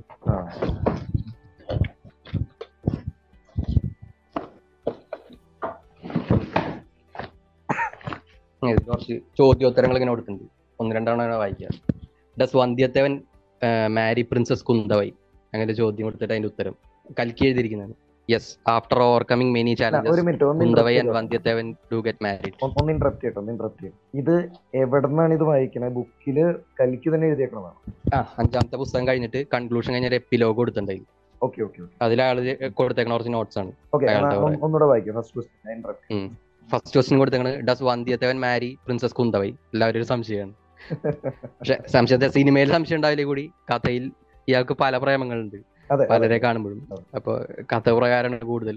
ഇയാൾ പറയുന്നത് yes after overcoming many challenges കുന്തവയൻ Vandiyathevan do get married the inspire respect and devotion among the people of kingdom in Thanjavur Brihadeeswara temple there is inscription that says അങ്ങനെ പറഞ്ഞ historic element in Thanjavur Brihadeeswara temple there is inscription that says Rajaraja Devar estimated sister and Mahadevi of Vallavarayan Vandiyathevan Parantaka Kundavaiyar അങ്ങനെ inscription ഉണ്ട്. അപ്പൊ ആ ഒരു surname രണ്ടും പേരും കൂടി മിക്സ് ചെയ്തിട്ടുള്ള ഒരു പേരാണല്ലോ. മഹാദേവി മഹാദേവി ഓഫ് വല്ലവരായൻ വന്ധ്യദേവൻ. അതായത് രാജരാജദേവേഴ്സ് estimate esteemed sister and Mahadevi Vallavarayan Vandiyadevan. അങ്ങനെ ഒരു ഇൻസ്ക്രിപ്ഷൻ അതിന് കൺക്ലൂഷൻ ആണ് അവർ കല്യാണം. അതുമാതിരി തന്നെ. അത് രസമുള്ള നി- വാട്ട് ഹാപ്പൻ ടു ചിന്ന പഴുവേട്ടറായർസ് ഡോട്ടർ ആൻഡ് ഓൾഡ് മധുരാന്ത് ഓൾഡ് മധുരാന്ത എന്ന് പറഞ്ഞാൽ റഹ്മാന്റെ ക്യാരക്ടറാണ് ആരാണ് ചിന്ന Old- ഡോട്ടർ അതിൽ അതിൽ ഒരു പെണ്ണിനെ ഓഫർ സിനിമയിൽ ഒരു പെണ്ണിനെ ഓഫർ അതല്ലാന്നുണ്ട് അത് വേറെ. അത് വേറെ ചിന്നപ്പഴയുടെ ഡോക്ടർ ഞാൻ ഓർക്കുന്നില്ല. എനിവേ മധുരാന്തകന്റെ പോയിന്റാണ് ഞാൻ ഉദ്ദേശിച്ചത്. What happen to Madhurantakan. Old Madhurantakan അതായത് റഹ്മാൻ ചെയ്ത ക്യാരക്ടർ പിന്നീട് സെന്തൻ അബദ് എന്ന് പറഞ്ഞ ക്യാരക്ടർ ആണ് യഥാർത്ഥ മധുരാന്തകൻ തിരിച്ചറിയുമ്പോഴെ ന്യൂ മധുരാന്തകൻ എന്നാണ് വിളിക്കുന്നത്. Old Madhurantakan gets support of ഇലങ്കയൻ Chera kings Chera kings Kerala reference ആണ്. And tries to capture the old Pandya kingdom after Rajaraja Chozhan comes to power he wins Amarabhujaka Nedunchezhiyan in war and old Madhurantakan attains വാറിയ seven അതായത് യുദ്ധത്തിൽ കൊല്ലപ്പെട്ടു എന്നുള്ള സംഭവമാണ്. അയാൾ സ്വന്തം രാജ്യത്ത് നിന്ന് ഓടിപ്പോവും. നിൽക്ക കളിന്റെ എല്ലാ സ്ഥാനങ്ങളും പോവും. അമ്മ യഥാർത്ഥ റിവിൽ ഇയാളുടെ കഥ റിവീൽ ചെയ്യുമ്പോൾ ഇയാളെ രാജ്യമായിട്ട് അല്ലെങ്കിൽ ചോഴ സാമ്രാജ്യമായിട്ട് ഒരു ബന്ധമില്ലാന്ന് മനസ്സിലായി. ഇയാൾ ഒളിച്ചോടി പോകുന്നതായിട്ടാണ് കഥയിൽ കാണിക്കുക ലാസ്റ്റ് കുതിരപ്പുറത്ത് രക്ഷപ്പെട്ടു പോകുന്നു. അതിന് ശേഷം നടന്ന എങ്ങനെയാന്നുള്ളത് ചേര രാജാക്കന്മാരായിട്ടൊരു സഖ്യം ഉണ്ടാക്കി യുദ്ധ പാണ്ഡ്യരാജാവിനെതിരെ കാരണം ഇയാൾ പാണ്ഡ്യരാജാവിനെതിരെ എന്ന് പറയുമ്പോൾ ഇയാളുടെ യഥാർത്ഥ ലഗസ്തി അവിടെയാണ് കഥപ്രകാരം. പാണ്ഡ്യരാജാവിന്റെ പുത്രൻ. അപ്പൊ ആ സാമ്രാജ്യം കീഴടക്കാൻ വേണ്ടി ചേരന്മാരോടൊപ്പം ചേർന്ന് പടനായിട്ടുള്ളതാണ് ശരിക്കും അത് കണക്ട് ആവാത്തവർക്ക് വേണ്ടി ഞാൻ ഒന്ന് ക്ലാരിഫൈ ചെയ്യാൻ വെച്ചാൽ ചേര സാമ്രാജ്യം പറഞ്ഞ കേരളമായിട്ട് ബന്ധപ്പെട്ടു കേരളം. കേരളത്തിലെ രാജാക്കന്മാരാണ് ചേരന്മാർ എന്ന് പറയുന്നത് വാട്ട് ഹാപ്പൻ ടു നന്ദിനി ഒരു പ്രധാന ചോദ്യമാണ്. ഒരു വെള്ളത്തിൽ മുങ്ങി പോകുന്ന ഐറ്റം അതെ. Nandini gives off her life after the death of her twin അമരഭുജകം നേടും കഴിയാൻ അതുകൊണ്ട് എനിക്ക് തോന്നണേ റഹ്മാന്റെ ക്യാരക്ടറിന്റെ റിയൽ നെയിം അവസാനം ഇയാൾ ആരും എല്ലാം തിരിച്ചറിഞ്ഞിട്ട് ഇയാളുടെ ഒറിജിനൽ ഐഡന്റിറ്റി അതാണെന്നാണ് തോന്നുന്നത്. കൃത്യമായിട്ട് എനിക്ക് അറിയില്ല ഇതിൽ ഡെത്ത് ഓഫ് എ ട്വിൻ ഇതിൽ സഹോദരനായിട്ട് കാണിക്കുന്നത് റഹ്മാന്റെ ക്യാരക്ടർ തന്നെയാണ്. Before she dies Rajaraja Chozhan meets her and she tells in the secret of her birth and the truth about Karikalan എന്ന് പറയുന്നത്. അങ്ങനെയുള്ള കുറെ നോട്ട്സിലുണ്ട് ഇയാളുടെ റെഫറൻസുകളൊക്കെ ഇങ്ങനെ കൊടുത്തിട്ടുണ്ട്. ശരിക്ക് ഞാൻ കടക്കാൻ വന്ന രണ്ടാമത്തെ ഒരു സർപ്രൈസിങ് എലമെന്റ് അതായത് പുസ്തകം വായിക്കാതെ സിനിമ മാത്രം കണ്ടവർക്കുള്ള ഒരു ഭയങ്കര സർപ്രൈസിങ് എലമെന്റ് പുസ്തകത്തിൽ രാജാവാവുന്നത് ആ പൂക്കാരനാണ്. അതെ. അതൊന്ന് പറയൂ. അത് എന്താണ്? അത് ഈ ക്യാരക്ടറാണ് ശരിക്കും റഹ്മാന്റെ സ്ഥാനത്ത്. എനിക്ക് തോന്നുന്ന പ്രസവ സമയത്ത് എന്തോ ഒരു മാറ്റം വന്നുകൊണ്ട് അതിന്റെ. കറക്റ്റ് ഓർക്കത്തില്ല റെഫർ ചെയ്യേണ്ടി വരും. അങ്ങനെ സംഭവമാണ്. പ്രസവ സമയത്ത് മാറ്റുക അങ്ങനെ എന്തോ ഒരു ചെയ്തിട്ട് ഇയാൾ ആ ഒരു ഫാമിലിയിൽ വന്ന് വിടുക. അങ്ങനത്തെ ഒരു ബാക്ക് സ്റ്റോറിയാണ് കൃത്യമായിട്ട് ഓർക്കുന്നില്ല അതിന്റെ. അതായത് റഫർ സെൽവം പൊന്നിയിൻ- പൊന്നിയിൻ കണ്ടവർക്ക് വേണ്ടിയിട്ട് നിങ്ങൾ അതിനകത്ത് ഇടയ്ക്ക് ഒക്കെ കണ്ടുപോകുന്ന ഒരു പൂക്കാരനുണ്ട്. ആ പൂക്കാരനാണ്. ശരിക്കുള്ള റഹ്മാന്റെ ക്യാരക്ടർ ഐ മീൻ കൽക്കിയുടെ പൊന്നിയിൻ സെൽവൻ എന്ന് പറയുന്ന നോവലിൽ റഹ്മാന്റെ ആ സ്ഥാനം അയാൾക്കാണ് ശരിക്കും അവസാനം മനസ്സിലാവും. റഹ്മാൻ ഐശ്വര്യ റായിയുടെ ട്വിന്നാണെന്ന് സഹോദരൻ അങ്ങനെ ഒരു കഥയാണ് പോകുന്നത്. കാരണം വെച്ചാൽ ഇത്രയും സംഭവങ്ങൾ അതിൽ ഉൾക്കൊള്ളിക്കാന്നാൽ കഥ എപ്പോഴും തീരില്ല. അതുകൊണ്ടാണ് മണിരത്ന അങ്ങനെ ചെയ്തിരിക്കുന്നത്. ചില ക്യാരക്ടേഴ്സിനൊക്കെ ട്രിം ചെയ്തു ചില ക്യാരക്ടേഴ്സിനെ ഷോർട്ട് കട്ടുകൾ കൊടുത്തു കഥ കണക്ട് ചെയ്യാൻ വേണ്ടിട്ട് അങ്ങനെ കുറെ ടെക്നിക്സ് ഒക്കെ അതിൽ ചെയ്തിട്ടുണ്ട്. ഇത് സിനിമ പെർസ്പെക്റ്റീവ് നോക്കിയത് കറക്റ്റ് ആണ് അതിന്. ശരിക്കപ്പോ നോവൽ പ്രകാരം ഇടയ്ക്ക് നമ്മളിങ്ങനെ കാണുന്ന ആ പൂക്കാരൻ അവസാനം വന്നിട്ട് പൊന്നിയിൻ സെൽവൻ മാറും. ഇപ്പോ മധുരാന്തകൻ എന്ന് പറഞ്ഞ ആ ഒരു സ്ഥാനമാണ് സ്ഥാനം കിട്ടും. എന്നിട്ട് അയാൾക്ക് പൊന്നിയിൻ സെൽവൻ ആവുകയല്ലേ ചെയ്യുക അയാൾക്ക് പൊന്നിയൻ പൊന്നിയിൻ സെൽവൻ ഇയാളാണ് അത് സ്ഥാനപ്പേരല്ല. ഇയാൾക്ക് ഈ ഒരു കാരണം കൊണ്ട് കിട്ടി വരാം പൊന്നി നദിയിൽ വീണിട്ട് ഓക്കെ പൊന്നി ഓക്കെ നദി അയാളെ രക്ഷിച്ചു. അതുകൊണ്ട് പൊന്നിയിൻ സെൽവൻ. പൊന്നിയുടെ മകൻ. രാജാവായിട്ട് അവരോധിക്കപ്പെടുന്ന അതെ. ബ്ലണ്ട് ആയിട്ട്. പറഞ്ഞു രാജാവായിട്ട് അവരോധിക്കും പക്ഷെ സിനിമയിലൊരു ഡയലോഗ് ഉണ്ട്. ഞാൻ പറഞ്ഞുതരാം. രസമുള്ള ഒരു റെഫറൻസ് ഉണ്ടായിരുന്നു. പൊന്നിയിൻ സെൽവൻ ടൂവിൽ ഈ അരുൾമൊഴി നമ്മുടെ കോട്ടയിലേക്ക് ഒരു ആനപ്പുറത്ത് കയറി വരുന്ന ഒരു സീൻ പിന്നെ? ഓർമ്മയുണ്ടാവും. ഞാൻ ചോദിക്കട്ടെ അതിന്റെ തൊട്ട് മുമ്പ് അതന്നെ അതന്നെ. അതിന്റെ ഒരു സംഭവം വെച്ചാൽ കഥയിൽ സിനിമയിൽ അവിടെ റിവീലെങ്കിലും കഥയിൽ കോട്ടയ്ക്കകത്ത് കയറിയിട്ടാണ് പൊന്നിയിൻ സെൽവനാണ് മനസ്സിലാവുക. പക്ഷെ അതല്ല അതിന് തൊട്ട് മുമ്പ് ഒരു സീൻ ഉണ്ട് അത് രസമായത് ഈ പൂങ്കുഴലിയും ചെന്തനമുതനും തമ്മിലുള്ള ഒരു കോൺവെർസേഷൻ ഉണ്ട്. ഇവരിങ്ങനെ കോട്ടയിലേക്ക് നടന്നു പോകും. ഈ ബഹളം തുടങ്ങുന്നതിന് തൊട്ട് മുമ്പ് കോട്ടയിലേക്ക് നടന്നു പോകുമ്പോൾ പറയും വീട്ടിലേക്ക് വരുമോ? എന്ന് ചോദിക്കുമ്പോൾ ആരുടെ വീട്ടിലേക്ക്? എന്റെ വീട്ടിലേക്ക്. എന്റെ ഭാര്യയായിട്ട് വരുമോ? എന്ന്. ഈ പെണ്ണ് പറയുന്ന ഒരു സീൻ എനിക്ക് ഇഷ്ടം റാണി ആവാനാണ്. റാണിയാവാനാണ് ആ സ്ഥാനം എനിക്ക് ഓഫർ ചെയ്യാമെങ്കിൽ അപ്പ ഞാൻ നിന്റെ ഭാര്യയാവാന്ന് പറയും. അതിനുള്ളൊരു മറുപടിയും കൂടി ഉള്ള രീതിയിലാണ് കഥയിൽ അവസാനികളെ രാജാവ് പൂങ്കൊഴി രാജ്ഞിയാവ് എന്നും സോ ഇൻ റിയൽ ബുക്ക് അവസാനം നമ്മുടെ മലയാള മലയാളിയായിട്ടുള്ള നടി ഐശ്വര്യ ലക്ഷ്മി ചെയ്ത പൂങ്കൊഴി എന്ന് പറഞ്ഞ ക്യാരക്ടർ രാജ്ഞിയാവും റിയൽ അവർ അവർ തമ്മിൽ കല്യാണം ആയിരിക്കും. അപ്പൊ ഈ ഒരു ഡയലോഗിൽ അതിന്റെ ഒരു റെഫറൻസ് അതിൽ വെച്ചു പക്ഷെ ക്ലൈമാക്സിൽ അവർക്ക് കൊണ്ടുപോകാൻ പറ്റിയില്ലേ? കൂടി ബുക്കിന്റെ ഒരു റെഫറൻസ് രീതി വെച്ചായിരിക്കണം. ബുക്കിലത്തെ പറയുന്നത് കൽക്കിയുടെ ബ്രില്യൻസ് ആണത്. ഈ ഒരു സീനിൽ അത് അവതരിപ്പിച്ചിട്ട് ക്ലൈമാക്സിലേക്ക് അങ്ങനെ തിരിഞ്ഞിട്ട് ആ ഒരു ഇത് ആ ഡയലോഗിനുള്ള ഒരു ക്ലോഷർ കൊടുത്ത രീതി. നല്ല രസമുണ്ട് പിന്നെ ഇതിനകത്തുള്ള വേറെ എന്തെങ്കിലും നമ്മൾ ഡിസ്കസ് ചെയ്യാതെ പോയ? എന്തെങ്കിലും പിന്നുള്ളതിൽ ഫസ്റ്റ് അതായത് വന്ധ്യത്തേവന്റെ ഒരു ക്യാരക്ടറൈസേഷൻ അത് നല്ല ഒരു ഫണ്ണി ആയിട്ടുള്ള ഒരു കോമ്പിനേഷൻ വന്ധ്യത്തേവനും നമ്മുടെ ആരാണ്? ആഴ്വാർക്കടി നമ്പി നമ്മൾ വർക്ക്ഔട്ട് ചെയ്ത ഒരു കെമിസ്ട്രി എന്റെ പേഴ്സണൽ അഭിപ്രായം വെച്ചാൽ അവരെ വെച്ചൊരു കൽക്കി ചെയ്യാത്ത ഒരു സ്പിൻ ഓഫ് ചെയ്ത വളരെ രസമായിരിക്കും മണി മണിരത്നത്തിന്റെ തന്നെ ഒരു സംഭവം. കാരണം കാണാൻ രസമുള്ള ഒരു കോമ്പിനേഷൻ കാരണം കമേഴ്ഷ്യൽ ആയിട്ട് അതിനെ ഇപ്പം ഒരു പരിധി വരെ കുറെ നേരത്തേക്ക് പ്രോട്ടഗോണിസ്റ്റ് ആയിട്ട് ഫസ്റ്റിൽ കുറെ നേരത്തേക്ക് പ്രോട്ടഗോണിസ്റ്റ് ആയിട്ട് വരുന്നത് ഈ പന്തിയത്തേവൻ എന്ന് പറഞ്ഞിട്ടുള്ള ക്യാരക്ടർ മാത്രമല്ല ബാക്കി എല്ലാവരും കുറച്ചൊക്കെ ഒന്നുകിൽ ഭയങ്കര എക്സ്ട്രീം ആയിരിക്കും അല്ലെങ്കിൽ ഭയങ്കര സത്യലായിരിക്കും ഇയാളാണ് കുറച്ച് പ്ലേ ബോയ് ഒരു ഒരു അതെ. അതിന്റെ കൂടെ ജയറാമിന്റെ ക്യാരക്ടർ ജയറാം പ്ലേഡ് വെരി വെല്ലോ അയാളുടെ ആൾറെഡി ഓൾമോസ്റ്റ് ഉയരമുള്ള ജയറാം ഇങ്ങനെ നടന്ന അത് അവരെന്തെങ്കിലും അനിമേഷൻ ആണോ അതോ അയാൾ അങ്ങനെ ചെയ്തു എനിക്ക് അത് അയാൾ തന്നെ ചെയ്ത എന്തോ ഒരു രീതിയാണ്. ഒരു സിനിമ എന്നുള്ള നിലയ്ക്ക് എനിക്ക് കണ്ടപ്പോ കുറച്ചും കൂടിയൊക്കെ ആൾക്കാരെ അപ്രീഷിയേറ്റ് ചെയ്യണം എനിക്ക് തോന്നിയൊരു ക്യാരക്ടറായിരുന്നു ആൾവാർക്കടിയൻ കാരണം ഒന്ന് സിനിമ നേരത്തെ പറഞ്ഞ പോലെ സിനിമ എൻഗേജിങ് ആക്കാനുള്ള ഒരു ഫാക്ടർ കാരണം ഒരു ഡെഡിക്കേറ്റഡ് കൊമേഡിയൻ വേറെ ഇല്ല പടത്തിൽ പക്ഷെ കൊമേഡിയൻ അല്ല. അതാണ്. അപ്പം ശരിക്കും അയാൾ ആരുടെങ്കിലും ഏജന്റ് ആണോ? ഹൂ ഈസ് ആൾവാർ ആൾവാർ ആ ഞാൻ നേരത്തെ പറഞ്ഞ ഒരു അനിരുദ്ധർ എന്ന് പറഞ്ഞൊരു ക്യാരക്ടർ ഞാൻ പറഞ്ഞു. അവരെ പ്രധാനമന്ത്രി ചോഴ സാമ്രാജ്യത്തിൽ. സുന്ദര ചോഴന്റെ മന്ത്രിയായിട്ട് വരുന്ന ഒരു ക്യാരക്ടർ എ- എന്റെ സംശയം ഇതാണ്. ഇങ്ങനെ ഐശ്വര്യ റായും തൃശ്ശയും തമ്മിലുള്ള ഫേസ് ഓഫിൽ തൃശ താഴെ നിന്നിട്ട് ഒരു വയസ്സായിട്ടുള്ള ആളോട് എന്നെ കല്യാണം കഴിക്കാനായിട്ട് ആരെങ്കിലും ചോദിക്കുമ്പോ ഇനി ഒരു ആ ക്യാരക്ടറിന്റെ ഏജന്റ് ആണ് Alwarkadi. Alwarkadi Nambi from book to cinema. എന്താണ്? അതിൽ ഹ്യൂമർ ഉണ്ട്. കാക്ക അങ്ങനെ തന്നെ കൊണ്ടുവന്നിട്ട് പിന്നെ ഇയാൾ ഭയങ്കര ബ്രില്യന്റ് ആയിട്ടുള്ള ഒരു മനുഷ്യനാണ്. ഹ്യൂമറിന്റെ അപ്പുറത്തേക്ക്. എല്ലാ രഹസ്യങ്ങളും ചോർത്തുന്ന അതായത് ഇയാളുടെ ഒരു അപ്പിയറൻസും കാര്യങ്ങളെന്ന് വെച്ചാൽ ഏത് ക്രൗഡിലും അലിഞ്ഞേരുന്ന ഒരു തരം സാധാരണക്കാരൻ. പക്ഷെ ടിപ്പിക്കൽ അല്ലേ? ഇയാളെ പെട്ടെന്ന് പിടിക്കും. പിടിക്കുക വെച്ചാൽ ഇങ്ങനെയാണ്. ഇത് ഇയാളെ ഒരു കോമഡി ക്യാരക്ടറായിട്ട് എല്ലാവരും എഴുതി തള്ളുന്ന അങ്ങനത്തെ കഥാപാത്രമാണ് എവിടെ ചെന്നാലും ശൈവരായിട്ട് വഴക്കുണ്ടാക്കുക. അയാളുടെ ഒരു ക്യാരക്ടറൈസേഷനിലാണ് ഒരു വിഷ്ണു ഭക്തൻ വൈഷ്ണവൻ എന്ന രീതിയിൽ പക്ഷെ അതുപോലെ ഇയാൾ ഇയാളുടെ ജോലിക്ക് പറ്റിയൊരു മറയായിട്ട് യൂസ് ചെയ്യുന്ന ഒരു കഥാപാത്രമാണ് ആഴ്വാർക്കടി എന്ന അതിലിപ്പോ നേരത്തെ മിസ്സായിപ്പോ ഒരു സംഭവം ഞാൻ പറയാം. അതായത് ഈ മധുരാന്തകന്റെ ഫ്ലാഷ് ബാക്ക് ചോദിച്ചു ചെന്തനബുദന്റെ കഥ എന്താന്നുള്ളത്. ഞാനിപ്പോ അതിന്റെ റഫർ ചെയ്യായിരുന്നു മധുരാന്തകൻ എന്ന് പറയുമ്പോൾ അതിന് ഒന്നും കൂടിയും പെട്ടെന്ന് ആൾക്കാർക്ക് മനസ്സിലാൻ വേണ്ടിട്ട് റഹ്മാൻ നിലവിലെ റഹ്മാൻ. അതെ അതെ.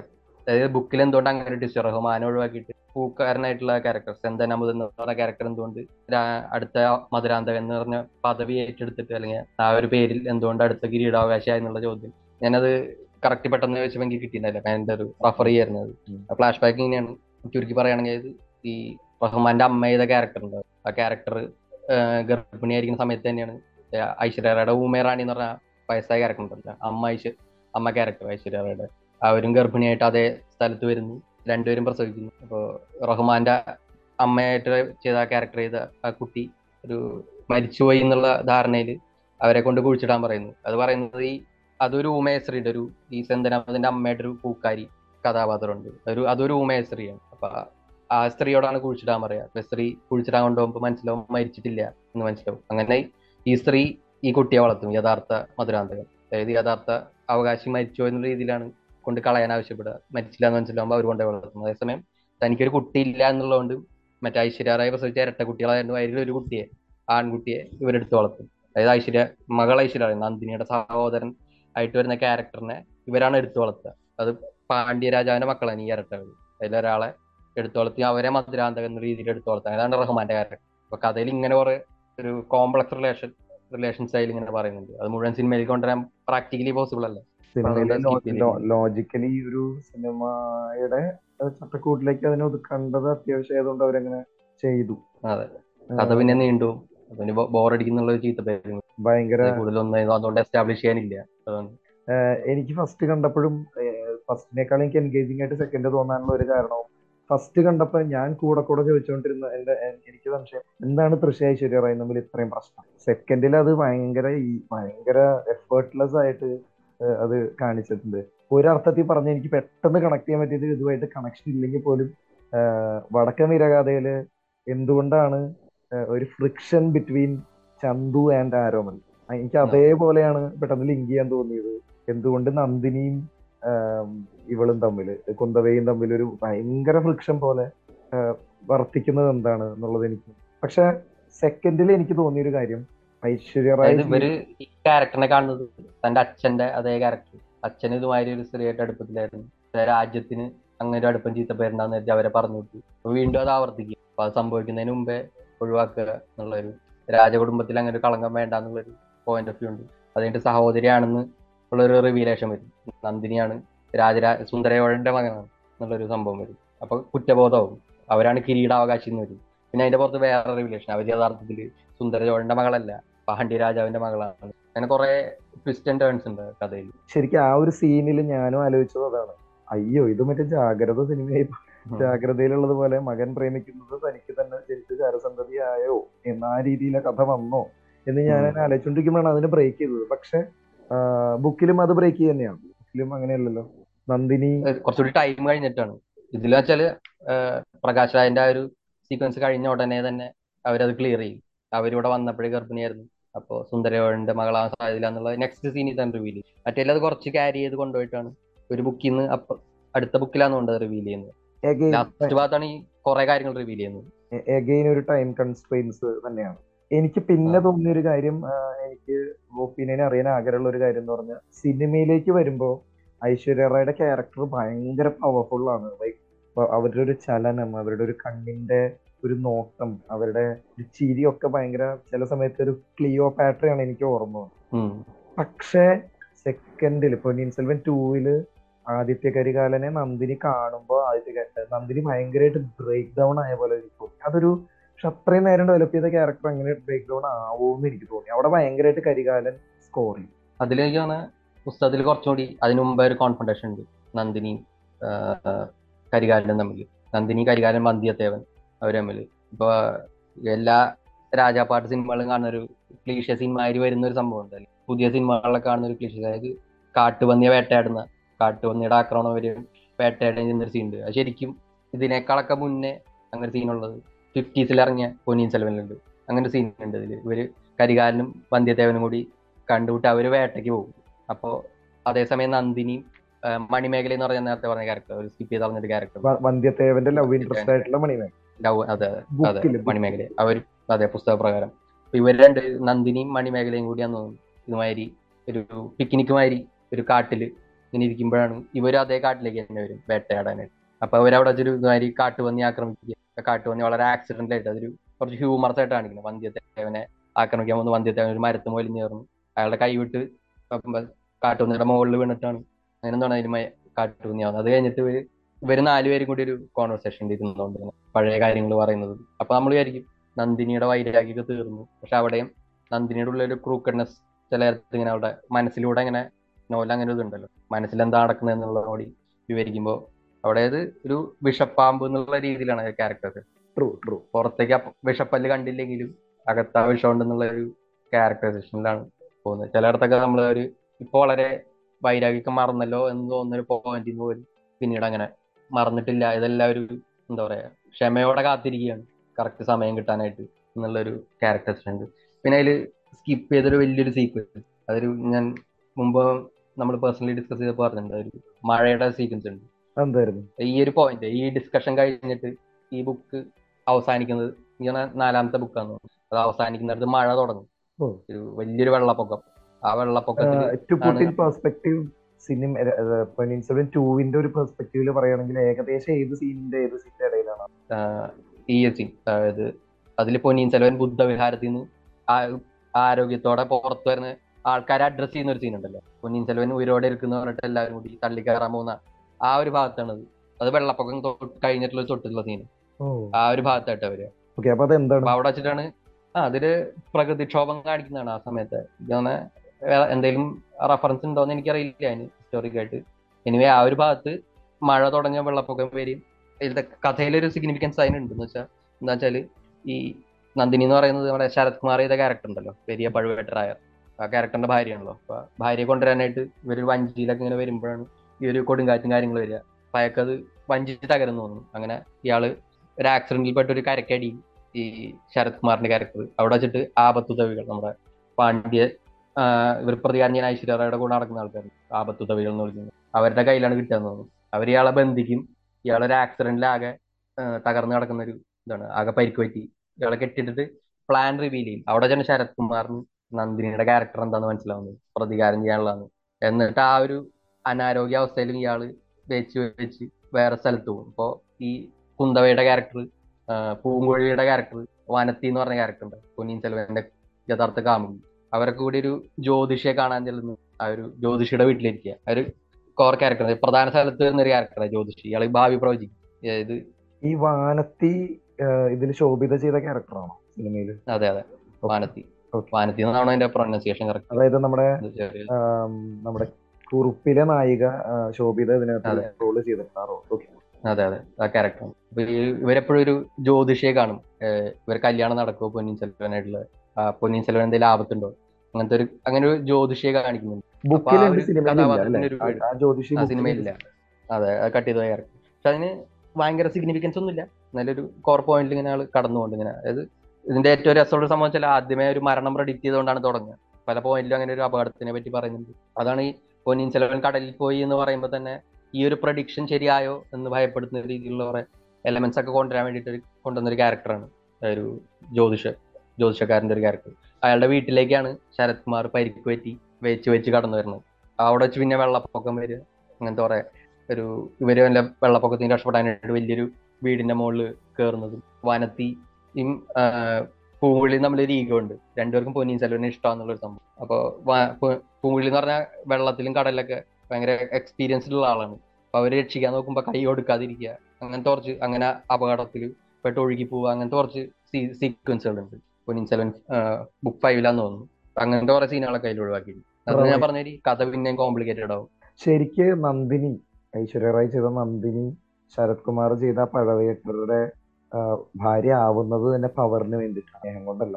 പവറിന് വേണ്ടി. അത്. ശരത് കുമാറിന്റെ ക്യാരക്ടർ തിരിച്ചറിയുന്നതാണ് ഈ അഞ്ചാമത്തെ ബുക്കിലെ ഈ സിറ്റുവേഷൻ ഈ ഒരു സീക്വൻസിൽ കൂടിയാണ് അത് വരിക. ഈ കാർത്തി എങ്ങനെയാണോ ആ പ്ലാൻ തിരിച്ചറിയുന്നത്? സമാനമായ ഒരു സീക്വൻസ് ആണിത്. ഇയാളെ ഇതുമാതിരി ബന്ധിയാക്കിയിട്ട് അവരെ പ്ലാൻ ഡിസ്കസ് ചെയ്യുക. അതാണെന്നാണ് എന്റെ ഓർമ്മ. അങ്ങനെ ഒരു സീക്വൻസിലാണ് ഇയാൾ അറിയുക. അത് കഴിഞ്ഞിട്ട് അവിടുന്ന് രക്ഷപ്പെട്ടു വന്നിട്ട് ഇയാൾ മരിച്ചു എന്ന് വിചാരിച്ച അവർ ഇട്ടുപോകുക. എങ്ങനെ അങ്ങനെ എന്തോ ആണ് എന്നിട്ട് അയാൾ ഇവിടുന്ന് രക്ഷപ്പെട്ടു വന്നിട്ട് ഇവരെ മുമ്പിലെ വരിക. അപ്പോഴാണ് ഞങ്ങൾക്ക് തിരിച്ചറിയുക ഇത്ര ആളും ഇങ്ങനെ ഇതിനാണ് ഞാൻ കൂട്ടുന്നത് എന്നുള്ളത് തിരിച്ചറിവ് അങ്ങനെ കുറച്ച് പിന്നെ രസം ഒരു പ്രധാന മാറ്റം അതായത് പറയണ്ടാണ് നേരത്തെ പറയണ്ടായിരുന്നു. അതായത് അതിന്റെ ക്ലൈമാക്സിന് ഒരു യുദ്ധം സീൻ ഉണ്ട് അത് അങ്ങനെ സീനില്ല കഥ പ്രകാരം. അതൊരു കൊമേഴ്ഷ്യൽ ഓഡിയൻസിന് വേണ്ടി ഇൻട്രോഡ്യൂസ് ചെയ്തൊരു സംഭവമാണ്. അതൊരു സിനിമയ്ക്ക് ഒരു ക്ലൈമാക്സ് വേണമല്ലോ. അങ്ങനത്തെ ഒരു ക്ലൈമാക്സ് വേണമല്ലോ. ഓഡിയൻസ് വരുമ്പോൾ ഒരു എന്താ പറയാ അങ്ങനെ ഒരു വലിയൊരു ഫൈറ്റിലേക്ക് പോയി ഒരു ക്ലോഷർ കിട്ടുന്ന രീതിയിലുള്ള ഒരു ക്ലൈമാക്സ് വെക്കാൻ വേണ്ടിയിട്ടാണ്. അങ്ങനെ ഒരു സംഭവം കൊണ്ടുവന്നത്. ശരിക്കും അങ്ങനെ അങ്ങനില്ല. ശരിക്ക് ആ ഫൈറ്റിനേക്കാളൊക്കെ ഞാൻ പേഴ്സണലി എൻജോയ് ചെയ്തത് വിക്രമിന്റെ ഒരു വിക്രമ കൊട്ടാരത്തിലേക്ക് കടക്കുന്നതിന് മുൻപ് ഒരു ഇതുണ്ടല്ലോ. ഓഹോ എന്റെ ആളുകളൊക്കെ പുറത്തു നിർത്തുകയാണല്ലേ എന്താ കൊല്ലാനാ എന്നുള്ളൊരു ഭയങ്കര എക്സെൻട്രിക് ആയിട്ടുള്ള പെർഫോമൻസ് ഫസ്റ്റിൽ ഒരു അലർച്ചയും കാര്യങ്ങളൊക്കെ കാണിക്കുന്നുണ്ടെങ്കിലും അലറാതെ എന്നാൽ അലറിക്കൊണ്ട് വാക്കുകൾ കൊണ്ട് അതിന്റെ ലിറ്ററേച്ചർ കൊണ്ട് അലറിക്കൊണ്ട് പക്ഷെ പുറമേക്ക് സൗമ്യനായിട്ട് അയാൾ പെർഫോം ചെയ്തായിരുന്നു. ഒരു സെക്കൻഡ് ലാസ്റ്റ് ആയിട്ട് എനിക്കൊരു കാര്യം മിസ് ചെയ്യേണ്ടതെന്ന് പറഞ്ഞാൽ മലയാളികൾ അല്ലെങ്കിൽ എന്നെ പോലുള്ള ഓഡിയൻസ് ശൈവര് വൈഷ്ണവര് എന്നുള്ള സാധനം ആദ്യമായിട്ട് കേൾക്കുന്നത് ചിലപ്പോ ദശാവതാരത്തിലാണ്. സോ ആ കാല അതെന്താ ഇത് ആ ദശാവതാരത്തിലെ മറ്റേ രംഗരാജ നമ്പി അവിടെ ഒരു ശൈ ശൈവരുടെയും വൈഷ്ണവരുടെയും ഒരു യുദ്ധം പറയുന്നുണ്ട്. പൊന്നിയിൻ സെൽവനിലും ശൈവരുടെയും അതെന്താണ്? നമ്മൾ എന്തെങ്കിലും കാലഘട്ടത്തിന്റെ പ്രത്യേകതയാണ്. അത് പറയുമ്പോൾ അങ്ങനെ ഒരു സംഭവം കൊണ്ടുവരാണ്ട് ചെയ്യാൻ പറ്റില്ലല്ലോ ഇപ്പോഴും. അപ്പൊ ആ ഒരു കാലഘട്ടത്തിൽ റിലീജിയസ് സെക്ടർ എന്ന് പറഞ്ഞാൽ ഹിന്ദുമതം എന്ന് പറഞ്ഞൊരു എസ്റ്റാബ്ലിഷ്ഡ് മതമൊന്നുമില്ല. ഒരു കോമ്പിനേഷൻ ഓഫ് കൾച്ചേഴ്സ് ആണ്. അപ്പൊ അതിന്റെ ഒരു വിഭാഗം എന്ന് പറഞ്ഞാൽ ശിവനാണെല്ലാം സൃഷ്ടിച്ചത് മറ്റു കൂട്ടരോ വിഷ്ണുവാണെല്ലാം സൃഷ്ടിച്ചത് അതിൽ ആരാണ് കേമൻ? ഒരു പൊളിറ്റിക്കൽ ബാറ്റിലും കൂടിയാണ് അത്. ആൾവാർക്കടിയൻ നമ്പിയുടെ ഇൻട്രൊഡക്ഷനിൽ തന്നെ പറയുന്ന ഒരു കാര്യം അല്ലെ? അല്ല ഞാൻ ഞാൻ ചോദിക്കുന്നത് അപ്പൊ ആ രംഗരാജ നമ്പിയുടെ ആ കഥ കമൽ കമൽഹാസൻ പ്ലേസ് ചെയ്തിട്ടുള്ളത് പൊന്നിയിൻ സെൽവന്റെ കാലഘട്ടത്തിലാണ്. അപ്പൊ അത് ഇനിയിപ്പോ അത് അങ്ങനെ ഒരു കഥ ഉണ്ടോ അതോ അതൊരു പന്ത്രണ്ടാം നൂറ്റാണ്ടാണ് ദശാവതാരത്തിൽ പറയുന്നത് പന്ത്രണ്ടാം നൂറ്റാണ്ടെന്നാണ് ഇത് പറയുന്നത്. ഇതൊരു പതിനൊന്ന് പത്ത് നൂറ്റാണ്ടുകളിലാണ്. ഇങ്ങനെ പത്താം നൂറ്റാണ്ടാണെന്നു തൊള്ളായിരത്തി പത്തുനിന്ന് കണ്ടാണ് ആ ഒരു നരേഷനിൽ പറയുന്നത്. അപ്പൊ ഒരു പത്താം നൂറ്റാണ്ട്. ആ ഒരു സമാനമായ കാലഘട്ടം തന്നെ. അല്ല അങ്ങനെ is there by any chance ആ ക്യാരക്ടർ ഉള്ളതാണ് ഈ രംഗരാജൻ സാധ്യതയുണ്ടോ? രംഗരാജൻ നമ്പിയെ കുറിച്ച് എനിക്കറിയില്ല. പക്ഷെ അതിൽ പറയുന്ന ഒരു ക്യാരക്ടർ രാമാനുജൻ എന്ന് പറയുന്ന ക്യാരക്ടർ ഉള്ളതായിട്ട് രണ്ട് രാമാനുജം അതെ. അദ്ദേഹം അയാളെ പറ്റി ഒരു ഇന്റർവ്യൂവിൽ കമൽഹാസൻ തന്നെ പറഞ്ഞത്. അങ്ങനെ ക്യാരക്ടർ ഉണ്ട്. അയാൾ പറഞ്ഞ മാതിരി ശൈവരുടെ ആക്രമണം ഭയന്ന് ഒരു കെട്ടിടത്തിനകത്ത് അമ്പലത്തിൽ അങ്ങനെ അവിടെ ഒളിച്ചിരുന്നു. അതായത് അയാളുടെ എതിരാളികളെല്ലാം മരിക്കുന്നവരെ അവിടെ ഒളിച്ചിരുന്നിട്ട് എല്ലാവരും മരിച്ചു കഴിഞ്ഞപ്പോൾ അയാൾ പുറത്തേക്ക് വന്നൊരു അയാളെ എവിടെയോ പറയുന്നുണ്ട്. He simply won them over by living longer എന്നാണ് അതിൽ പ്രയോഗിക്കുന്ന ഒരു ഡയലോഗ് നെപ്പോളിയൻ ചെയ്ത ദശാവതാരത്തിൽ നെപ്പോളിയൻ ചെയ്ത ക്യാരക്ടറൊക്കെ അയാളുടെ ശത്രുക്കളാണ്. അതെ അത്. അതുള്ള ക്യാരക്ടറാന്ന് തോന്നുന്നു. ഏതായിരുന്നു? ക്യാരക്ടറിന്റെ പേരെന്തായിരുന്നു? ഇരണ്ട കുലോത്തുങ്ക സോഴാണ് ഇരണ്ടാം കുലോത്തുങ്ക എനിക്ക് പൊന്നിയിൻ. സെൽവനിൽ എന്തെങ്കിലും റെഫറൻസ് അങ്ങനെ എന്തെങ്കിലും കൗതുകകരമായ എന്തെങ്കിലും റെഫറൻസ് ഈ രാമാനുജന്റെയോ അല്ലെങ്കിൽ കുലോത്തുങ്ക ചോഴന്റെയോ അങ്ങനെ എന്തെങ്കിലും? ഇല്ല അത് മുമ്പുള്ള അതല്ലേ അതിൽ വരാൻ സാധ്യതയില്ല. ഇത് തുടങ്ങുന്നതിന് മുമ്പുള്ളതല്ലേ? ഈ ഒരു സംഭവമാണ് അതായത് തമിഴ് ആ കാലഘട്ടത്തിൽ ഏത് കഥ പറഞ്ഞാലും ഇങ്ങനെ ഒരു സെക്ട് ഉണ്ടാവും. ഞാൻ നല്ല ഉദാഹരണം എന്ന് വെച്ചാൽ ഉത്തമവില്ല എന്ന് പറഞ്ഞ സിനിമയിൽ കമൽഹാസിന്റെ സിനിമയ്ക്കുള്ളിൽ ഒരു സിനിമ ചെയ്യുന്നുണ്ട്. ഉത്തമവില്ല എന്ന് പറഞ്ഞൊരു സിനിമ.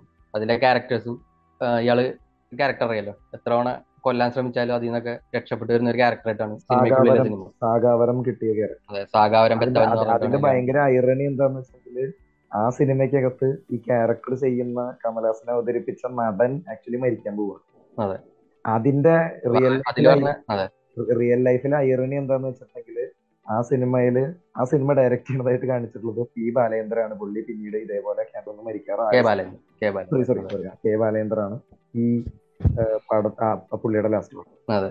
അപ്പൊ ഞാൻ പറയാമെന്ന് വെച്ചാൽ അതിലൊരു സീക്വൻസ് ഉണ്ട് ഇതുമാതിരി. മലയുടെ മുകളിൽ നിന്ന് അങ്ങാണ്ട് വീണ് മരിക്കാൻ പോകുന്നത് അങ്ങനത്തെ. ആ സമയത്ത് ഇതുമാതിരി ഒരു തർക്കമുണ്ട്.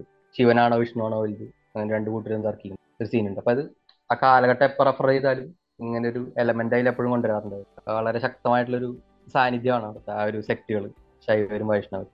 ഇത് തന്നെയല്ലേ അയ്യപ്പൻ ഇത് തന്നെയല്ലേ ഈ സ്വാമി അയ്യപ്പന്റെ കഥയായിട്ട് ആൾക്കാരൊക്കെ പറഞ്ഞു സ്വാമി അയ്യപ്പൻ നേരത്തെ പറയാ പാണ്ഡ്യ ലെഗസിയാണ്. ഓ. പാണ്ഡ്യ രാജാവാണ് സ്വാമി അയ്യപ്പന്റെ ഫാമിലി എന്ന് പറയുന്നത്. ഏത് കാലഘട്ടത്തിലായിരിക്കും? കാലഘട്ടം എനിക്ക് അറിയില്ല ഇത് ഇത് കഴിഞ്ഞിട്ടായിരിക്കണം എന്തായാലും. അപ്പൊ പൊന്നീൻ സെൽവന്റെ പെർസ്പെക്റ്റീവിൽ പറയുകയാണെങ്കിൽ ഏത് ആരുടെ കുലത്തിലാണ് അയ്യപ്പൻ വരിക? പാണ്ഡ്യ കുലമാണ് പാണ്ഡ്യ സേര ആക്ടേഴ്സ് അവരിങ്ങോട്ട് കൂടിയറിയാൻ തോന്നുന്നു. ആക്ടേഴ്സിനെ പറയുകയാണെങ്കിൽ actors Nassar. നാസറിന്റെ Rahman Rahman Rahman as per the novel. അല്ല as per cinema. Old Madhurantakan എന്ന് പറഞ്ഞ റഫർ ചെയ്യുന്നത് ആസ് പെർ സിനിമ ആണ് നാസർ ഓക്കെ. നാസറാണ് അതിൽ പാണ്ഡ്യ രാജാവ് അതായത് സിനിമയ്ക്കകത്ത് ഈ കോൺസ്പിറസി ഒക്കെ ചെയ്യുന്ന ആൾക്കാർ പാണ്ഡ്യന്മാരാണ്. അതെ. ആ കുലത്തിലാണ്. സത്യം പറഞ്ഞ പാണ്ഡ്യ ആപത്തുദവികൾ എന്നാണ് അവരെ റഫർ ചെയ്യുന്നത് തന്നെ.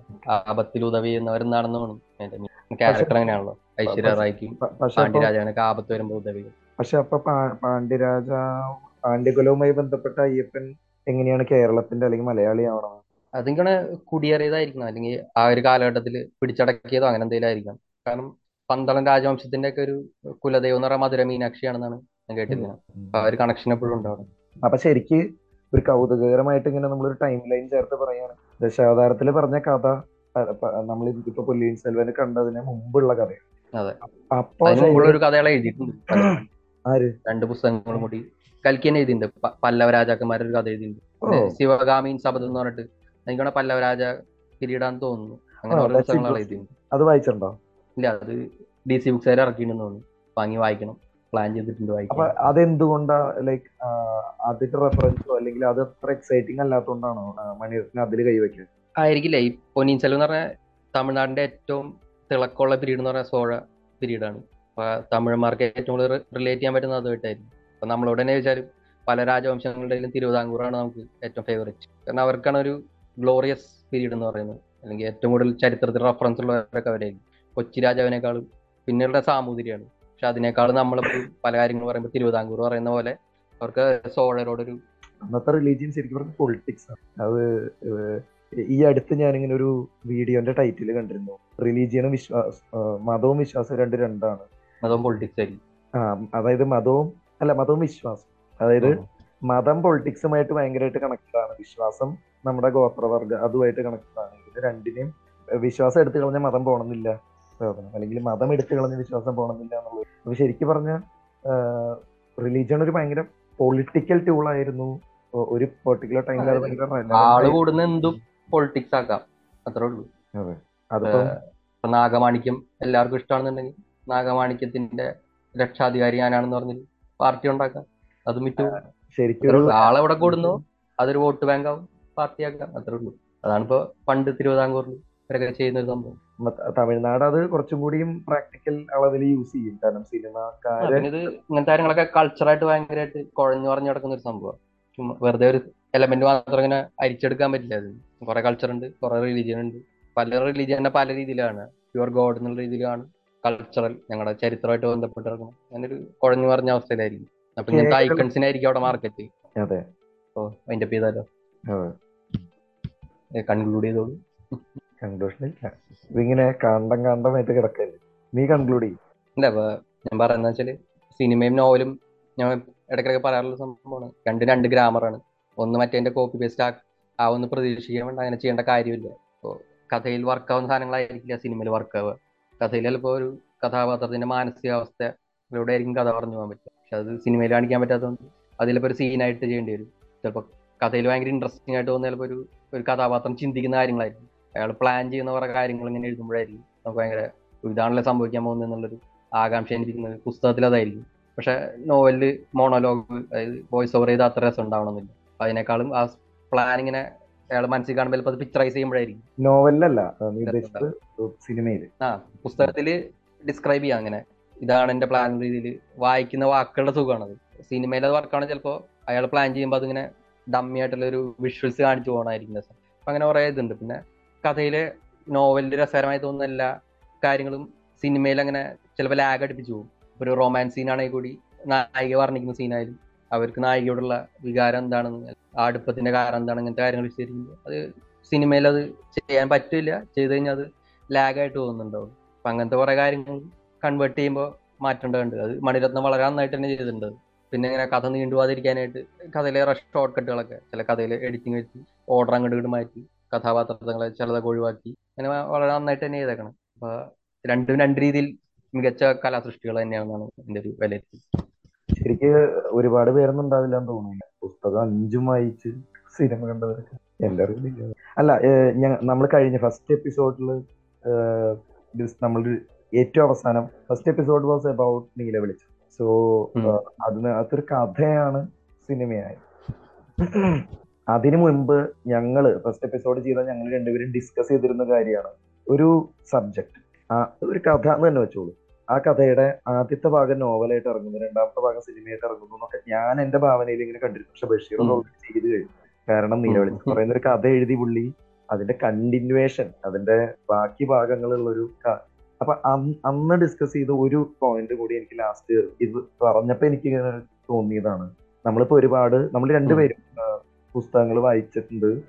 നമ്മൾ വായിച്ച പല പുസ്തകങ്ങളും സിനിമയായിട്ട്. ഏതെങ്കിലും ഒരു എക്സാമ്പിൾ ഒരു ഇൻസ്റ്റൻസ് ഇൻ വിച്ച് സിനിമ ആ ബുക്കിന് മേലെ നിന്നു തോന്നി ഏതെങ്കിലും? എനിക്കത് ഹാരി പോട്ടർ സെക്കൻഡിൽ തോന്നി. പോയെന്ന് പറയുമ്പോൾ ബുക്ക്. വായിച്ചപ്പോ എനിക്ക് കിട്ടിയ എക്സൈറ്റ്മെന്റിനേക്കാളും വിഷ്വൽസിനേക്കാളും ഒരു ബെറ്റർ വിഷ്വൽസ് എന്റെ എന്റെ ഇമാജിനേഷന് പരിമിതിയും കൂടി ആവാം. Visuals second Harry Potter Sherlock ഹോംസിന്റെ series കണ്ടപ്പോഴൊക്കെ തോന്നിയിട്ടുണ്ട്. ഓ അതുപോലെ ടി വി സീരീസിൽ കഥയിലെ ചില പോയിന്റ്സുകൾ അവർ റിവേഴ്സ് ചെയ്ത് സർക്കാസ്റ്റിക് ആയിട്ട് ഏത് ഷെർലക് ഹോംസ് ഷെർലോക്ക് എന്ന് പറഞ്ഞ T V series. Benedict Cumberbatch Sherlock എന്ന് പറഞ്ഞ ഒരു ടി വി സീരീസ് ഉണ്ട്. ബി ബി സി ചെയ്തത് Benedict Cumberbatch Martin Freeman അഭിനയിച്ചിട്ടുള്ള സീരീസ്. അതിൽ എന്റെ എഴുത്തുകാര് പേര് ഞാൻ വിട്ടു. അവർ ഇങ്ങനെ സ്റ്റീഫൻ മൊഫരുന്ന അങ്ങനെന്താണ് എഴുത്തുകാരന്റെ എഴുത്തുകാരന്റെ പേര് അപ്പൊ അവർ രണ്ടുപേരുടെ രണ്ട് എഴുത്തുകാരാണ്. അപ്പൊ അവർ ചില പോയിന്റ്സ് അതായത് Sherlock Holmes Sherlock T V series കാണുന്ന ഒരു ഒട്ടുമിക്ക ആൾക്കാർ ഇതിനോടകം തന്നെ ഷെർലോക്ക് ഹോംസിന്റെ സാഹിത്യമായിട്ട് ഒരു പരിചയം ഉണ്ടാവും. അങ്ങനെ വിഭാഗ ഓഡിയൻസ് എപ്പോഴും ഉണ്ടാവും. എല്ലാവരും കൂടി? അപ്പോ ആ ഒരു ഓഡിയൻസിന് അറിയാവുന്ന ചില കാര്യങ്ങൾ. അത് ഒരു കഥ എപ്പോഴും അഡാപ്റ്റ് ചെയ്തുകൊണ്ട് മെയിൻ കഥയെ ബേസ് ചെയ്തിട്ട് ആണ് അവരെപ്പോഴും ഒരു സീരീസ് എടുത്തത് അപ്പൊ ആ ഒരു സംഭവത്തിൽ ചെയ്തു വരുമ്പോൾ കഥയിൽ ഒരു പോയിന്റ് എത്തുമ്പോൾ നമുക്കറിയാം. ഇത് ഇന്ന കഥയിലെ ഇന്ന പോയിന്റ് ആണ് ഇവർ പറയാൻ പോകുന്നത്. അതറിയാവുന്നതുകൊണ്ട് ആ പോയിന്റ് നേരെ ട്വിസ്റ്റ് ചെയ്ത് അവർ ഉപയോഗിച്ചിട്ടുണ്ട്. അപ്പൊ കഥ വായിച്ചവർക്ക് അതൊരു രസകരമായ സർപ്രൈസ് ആയിരിക്കും. ഒരു ഉദാഹരണം പറയുകയാണെങ്കിൽ സ്റ്റഡി ഇൻ സ്കാർലെറ്റ് എന്ന് പറഞ്ഞിട്ടൊരു ഷെർലക് ഹോംസിന്റെ ആദ്യ നോവൽ കോനൻ ഡോയിൽ എഴുതിയ. അതിലൊരു പോയിന്റ് ഉണ്ട്. മർഡർ സീനി വന്നിട്ട് അവിടെ ഇങ്ങനെ ചുമരുമ്പോ ഇങ്ങനെ റാച്ചെ എന്നൊരു വാക്ക് എഴുതിയിട്ടുണ്ട്. പക്ഷെ ഹോംസ് പറയും പോലീസുകാരൻ പറയും റേച്ചൽ എന്ന് പറഞ്ഞൊരു സ്ത്രീയെ കുറിച്ചായിരിക്കും നമുക്ക് അവർ അങ്ങനെ പേരുള്ളവരെ നമുക്ക് ചോദ്യം ചെയ്യാം. ഷെർലക് ഹോംസ് ഇതൊക്കെ അനലൈസ് ചെയ്തിട്ട് പറയും. കുറെ കാര്യങ്ങൾ പറയും. കൊലയാളിയുടെ ഹൈറ്റ് എത്രയാണ്? അയാൾ വന്ന കുതിര വണ്ടിയിലാണ് അങ്ങനെ പറയാൻ പറഞ്ഞിട്ട് അവസാനം പോകുന്ന നേരത്തെ പറയും പിന്നെ റൈച്ചൽ എന്ന് പറയുന്ന സ്ത്രീ അന്വേഷിച്ച സമയങ്ങളുണ്ട് Rache is the German word for revenge എന്ന് പറഞ്ഞിട്ടാണ് അതിൽ പറഞ്ഞിട്ട് പോവുക ഇതേ പോയിന്റ് ഷെർലോക്ക് ടി വി സീരീസിന്റെ ആദ്യത്തെ എപ്പിസോഡാണെന്ന് തോന്നുന്നു. സ്റ്റഡി ഇൻ പിങ്ക് ഓക്കെ മറ്റേ സ്റ്റഡി ഇൻ സ്കാർലറ്റ് ആണെങ്കിൽ സ്റ്റഡി ഇൻ പിങ്ക് എന്ന് പറഞ്ഞിട്ടാണ് എപ്പിസോഡ് അതിൽ ഇതുമാതിരി പോകുമ്പോൾ ഇവിടെ എന്താ സംഭവിക്കുന്നത് വെച്ചാൽ ക്രൈം സീൻ അനലൈസ് ചെയ്യും. ലസ്ട്രേഡിന്റെ ലസ്ട്രേഡ് എന്ന് പറഞ്ഞാൽ പോലീസ് ഓഫീസർ അയാളുടെ ക്യാരക്ടർ ചെയ്ത ആൾ പറയും. Rache is the German word for revenge പറയും. അപ്പോൾ പറയും റാച്ച എന്ന് പറഞ്ഞ ജർമ്മൻ വേർഡ് റിവെഞ്ച് അല്ല ഉദ്ദേശിക്കുന്നത് റേച്ചൽ എന്ന് പറഞ്ഞ സ്ത്രീയെ കുറിച്ചാണ് ഉദ്ദേശിച്ചത്. അന്ന് അപ്പോൾ നേരെ റിവേഴ്സ് ചെയ്ത് നമുക്കൊരു സർപ്രൈസ് തന്നുകൊണ്ട് അങ്ങനത്തെ കുറെ സംഭവങ്ങൾ ഞാൻ ആക്ച്വലി അങ്ങനത്തെ കുറെ ഗിമിക്കുകൾ അതിൽ ചെയ്തിട്ടുണ്ട്. അതിൽ ഒരു കാരണം ആയിട്ട് എനിക്ക് തോന്നിയത് ഞാൻ പറയാം. Sherlock Holmes literature is not about visuals അതെ. ഇറ്റ്സ് അബൌട്ട് ബ്രെയിൻ അപ്പോ ഒരു ബെറ്റർ ബ്രെയിൻ യൂസ് ചെയ്താൽ ചിലപ്പോ ഏറ്റവും രസമുള്ളൊരു സട്ടിലായിട്ട് വെച്ചിട്ടുണ്ട് പോയിന്റ് ഷെർലക് ഹോംസ് വായിച്ചു പരിചയമുള്ളവർക്ക് അറിയാം ഷെർലക് ഹോംസും വാട്സനും പരസ്പരം സംബോധന ചെയ്ത് ഹോംസ് എന്ന് വിളിക്കുമ്പോൾ മൈ ഡിയർ വാട്സൺ എന്നാണ് വിളിക്കുക. സീരീസിനുടൻ ഷെർലോക്ക് ജോൺ എന്നാണ് അവരെ പരസ്പരം അഡ്രസ് ചെയ്യുന്നത്. അതൊരു ഭയങ്കര ചേഞ്ച് ആണ്. അതിന്റെ തന്നെ മുകളിലൊരു കുറച്ചുകൂടി സർക്കാസ്റ്റിക് ആയിട്ട് ഒരു സംഭവം വെച്ചാൽ ഇതിലൊരു സീസൺ ടൂവിന്റെ ത്രീയുടെ അടക്കാണെന്നാണ് എന്റെ ഓർമ്മ. ഒരു സീറോത്തെ എപ്പിസോഡ് ഉണ്ട് കഥ വെച്ചാൽ ഇയാൾ എനിക്ക് തേർഡിന്റെ അവസാനമാണെന്ന് തോന്നുന്നു. പേര് ഞാൻ പറഞ്ഞത് ഒരു അതിലൊരു കറക്റ്റ് ആ പീരിയഡ് ഡ്രാമ ആയിട്ട് സെറ്റ് ചെയ്യുന്ന ഒരു സീൻ അതായത് കൺസെപ്റ്റ് ഇതാണ് ഇയാളൊരു ഷെർലോക്ക് പ്ലെയിനിൽ കയറി പോകുമ്പോൾ ഇയാൾ ഇങ്ങനെ ആലോചിക്കുന്നതാണ്. ഇയാളുടെ മനസ്സിനകത്ത് നടക്കുന്ന ഒരു കഥ. അതിൽ കഥ നടക്കുന്നത് പഴയ ഇംഗ്ലണ്ടിൽ ശരിക്കുള്ള ഷെർലോക്ക് ഹോംസ് കാലഘട്ടത്തിൽ. അവിടെ ഇവർ പരസ്പരം അഡ്രസ് ചെയ്യുന്നത് ഷെർലോക്ക് എന്നും വാട്സൺ എന്നാണ് എന്നിട്ട് അതിൽ ഡയലോഗ് ഉണ്ട്. നിങ്ങൾ തന്നെ ഹോംസ് അല്ല ഐ മീൻ ഹോംസ് വാട്സ് എന്നാണ് അഡ്രസ് ചെയ്യുക അപ്പൊ അതിൽ അവർ തന്നെ ഡിസ്കസ് ചെയ്യും വാട്സൺ തന്നെ പറയുന്നത്. നിങ്ങൾ തന്നെ ജോൺ എന്നല്ലേ വിളിക്കാറ്? ഞാൻ നിങ്ങളെ ഷെർലോക്ക് എന്നല്ലേ വിളിക്കാറ്? ഇപ്പൊ എന്താ മാറ്റി വിളിക്കുന്നത് ഒരു ഡയലോഗ് ഉണ്ടെന്നാണ് എന്റെ ഒരു ഓർമ്മ. അങ്ങനത്തെ ഒരു രസമുള്ള സംഭവങ്ങൾ അവർ ഇങ്ങനെ ഷെർലോക്ക് ഹോംസ് ഫാൻസിന് വേണ്ടി മാത്രം ഈ എക്സ് മാതിരി വെച്ചേക്കണ ഒരു സാധനങ്ങൾ ശരിക്ക് പേരിലുള്ള ശരിക്കും എനിക്ക് തോന്നുന്നു എനിക്ക് ഏഹ് ഞാനിത് വായിക്കുകയും കാണുകയും ചെയ്തിട്ടുണ്ട്. ഷെർലക്ക് നീ തന്നെയാണ് എനിക്ക് തന്നിട്ടുള്ളത്. അപ്പൊ ഷെർലക്ക് സീരീസിൽ എനിക്ക് തോന്നിയിട്ടുള്ള ഇവർ തമ്മിലുള്ള റിലേഷൻ തന്നെ ചില സ്ഥലത്ത് പറഞ്ഞ ചില സർപ്രൈസസ് ചില സമയത്തൊക്കെ വാട്സൺ കയറി പോകുന്നുണ്ട് ഷെർലക് സീരീസിൽ ഇൻഫാക്ട് ഇതാണ് അതിന്റെ ഞാൻ പറഞ്ഞ ഒരു എന്താ പറയാ സാഹിത്യത്തിന് കുറച്ച് മേലെ നിന്ന് വേണമെങ്കിൽ അവകാശപ്പെടാം എലമെന്റ് ഷെർലക്ക് സീരീസ് ഇതിപ്പോ കേൾക്കുന്നവർക്ക് വേണ്ടിയിട്ട് ഷെർലക്ക് സീരീസ് നമ്മൾ ഈ പറയുന്ന ഷെർലക്കിന്റെ സീരീസ് എന്ന് പറയുന്നത് സ്റ്റീഫൻ മൊഫറ്റും മാർക്ക് ഗാറ്റിസും. അവർ. Stephen Moffat. അപ്പം തേർട്ടീൻ എപ്പിസോഡ്സ് ഉണ്ട്. നാല് ത്രീ പാർട്സ് രണ്ടായിരത്തി. പത്തിനും രണ്ടായിരത്തി പതിനേഴിനും ഇടയിൽ B B C mini series ആണ് ബി ബി സിയുടെ actually if I remember right ഓരോ എപ്പിസോഡ് ഒരു മണിക്കൂർ. ഒന്നര മണിക്കൂർ ഒന്നര മണിക്കൂർ. അപ്പോ അതിന്റെ ഏറ്റവും സിനിമ തന്നെയാണ്. അതിന്റെ ഏറ്റവും അവസാനത്തെ എപ്പിസോഡ് നിങ്ങൾക്ക് ഓർമ്മയുണ്ടോന്ന് അറിയില്ല ഒരു ന്യൂസ് വന്നിരുന്നത്. അതായത് ഇന്നത്തെ ഈ നമ്മൾ ഈ സീരീസ് കാണുന്നത് ഒരു പക്ഷെ കേരളത്തിൽ സീരീസ് എന്ന് പറഞ്ഞാൽ തന്നെ ആൾക്കാർക്ക് അത്ര പരിചിതമല്ലാത്ത സമയത്ത്. അപ്പം ഇതിന്റെ ഫോർത്ത് സീസൺ ഷൂട്ട് ചെയ്യുന്ന സമയത്ത് ആൾക്കാര് വന്നിട്ട് ഇതിന്റെ സർപ്രൈസ് പുറത്താവാതിരിക്കാൻ വേണ്ടി ഒരു മോക്ക് ഷൂട്ടിംഗ് അറേഞ്ച് ചെയ്തു. എന്ന് ഒരു ന്യൂസ് ഞാൻ അപ്പം അന്നത്തെ കാലത്ത് ഇതൊന്നും ഇന്നത്തെ അത്ര എക്സ്പോസ്ഡ് ആയിട്ടുള്ള ഒ ടി ടി ഇല്ലാത്ത സമയത്ത് ഏറ്റവും കൂടുതൽ ആൾക്കാർ കണ്ട episode if I remember rightly season ഫോറിന്റെ ക്ലൈമാക്സ് ആണ്. അല്ലെങ്കിൽ ആ ടോട്ടൽ ഫ്രാഞ്ചൈസിയുടെ. അല്ലെങ്കിൽ ആ ടോട്ടൽ സീരീസുകളുടെ ക്ലൈമാക്സ് അത്രയും റിലവന്റ് ആണ് ആക്ച്വലി ആ ഷെർലക്ക്. പിന്നെ ബെനഡിക് കംബർ ബാച്ച് പെട്ടെന്ന് കേൾക്കുന്നവർക്ക് പെട്ടെന്ന് മനസ്സിലാവാൻ വേണ്ടിയിട്ട് നമ്മുടെ ആവഞ്ചേഴ്സിന്റെ ഡോക്ടർ സ്ട്രേഞ്ച് അത് ചെയ്ത പുള്ളിയാണ്. ഷെർലക്കായിട്ട് ഭയങ്കര കിടിലമായിട്ട്. അതുകൊണ്ട് തന്നെ. എനിക്കിപ്പോഴും പേഴ്സണലി ഡോക്ടർ സ്ട്രേഞ്ചിനെ അല്ല. ഇയാളെ കാണുമ്പോൾ എനിക്ക് ഷെർലക് ഹോംസിനെ. അയാൾ അതിന് കൊടുത്തിട്ടുള്ള. എനിക്ക് രണ്ട് ക്യാരക്ടേഴ്സ് ആണ് ആളുടെ ഫേവറേറ്റ് ഒരെണ്ണം ഷെർലോക്കും പിന്നെ ഇമിറ്റേഷൻ ഗെയിം എന്ന് പറഞ്ഞ സിനിമയിൽ അലൻ ട്യൂറിന്റെ ക്യാരക്ടർ വളരെ അത് ഭയങ്കര ഭയങ്കര ഭയങ്കര ഇൻട്രസ്റ്റിംഗ് എന്താന്ന് വെച്ചാൽ റോബർട്ട് ബ്ര- ബ്രൗണി ജൂനിയറും ഷെർലക്ക് റോബർട്ട് ഡൗണി ജൂനിയർ ചെയ്തത്. അയൺമാനായിട്ട് അഭിനയിച്ച ആളും ഡോക്ടർ ശ്രീജയായിട്ട് അഭിനയിച്ച ആളും ഷെർലക്കോ. അപ്പോ മിക്കവാറും നമ്മൾ ഇനി അടുത്തത് പാച്ചും ഗോപാലനും അങ്ങനെ ഏതെങ്കിലും അല്ല പാച്ചും അത്ഭുതങ്ങളൊക്കെ ഇങ്ങനെ ഏതെങ്കിലും ഒരു സിനിമ ആയിരിക്കും നല്ല സിനിമ കാണുമ്പോൾ ചർച്ച ചെയ്യാം. അതെ.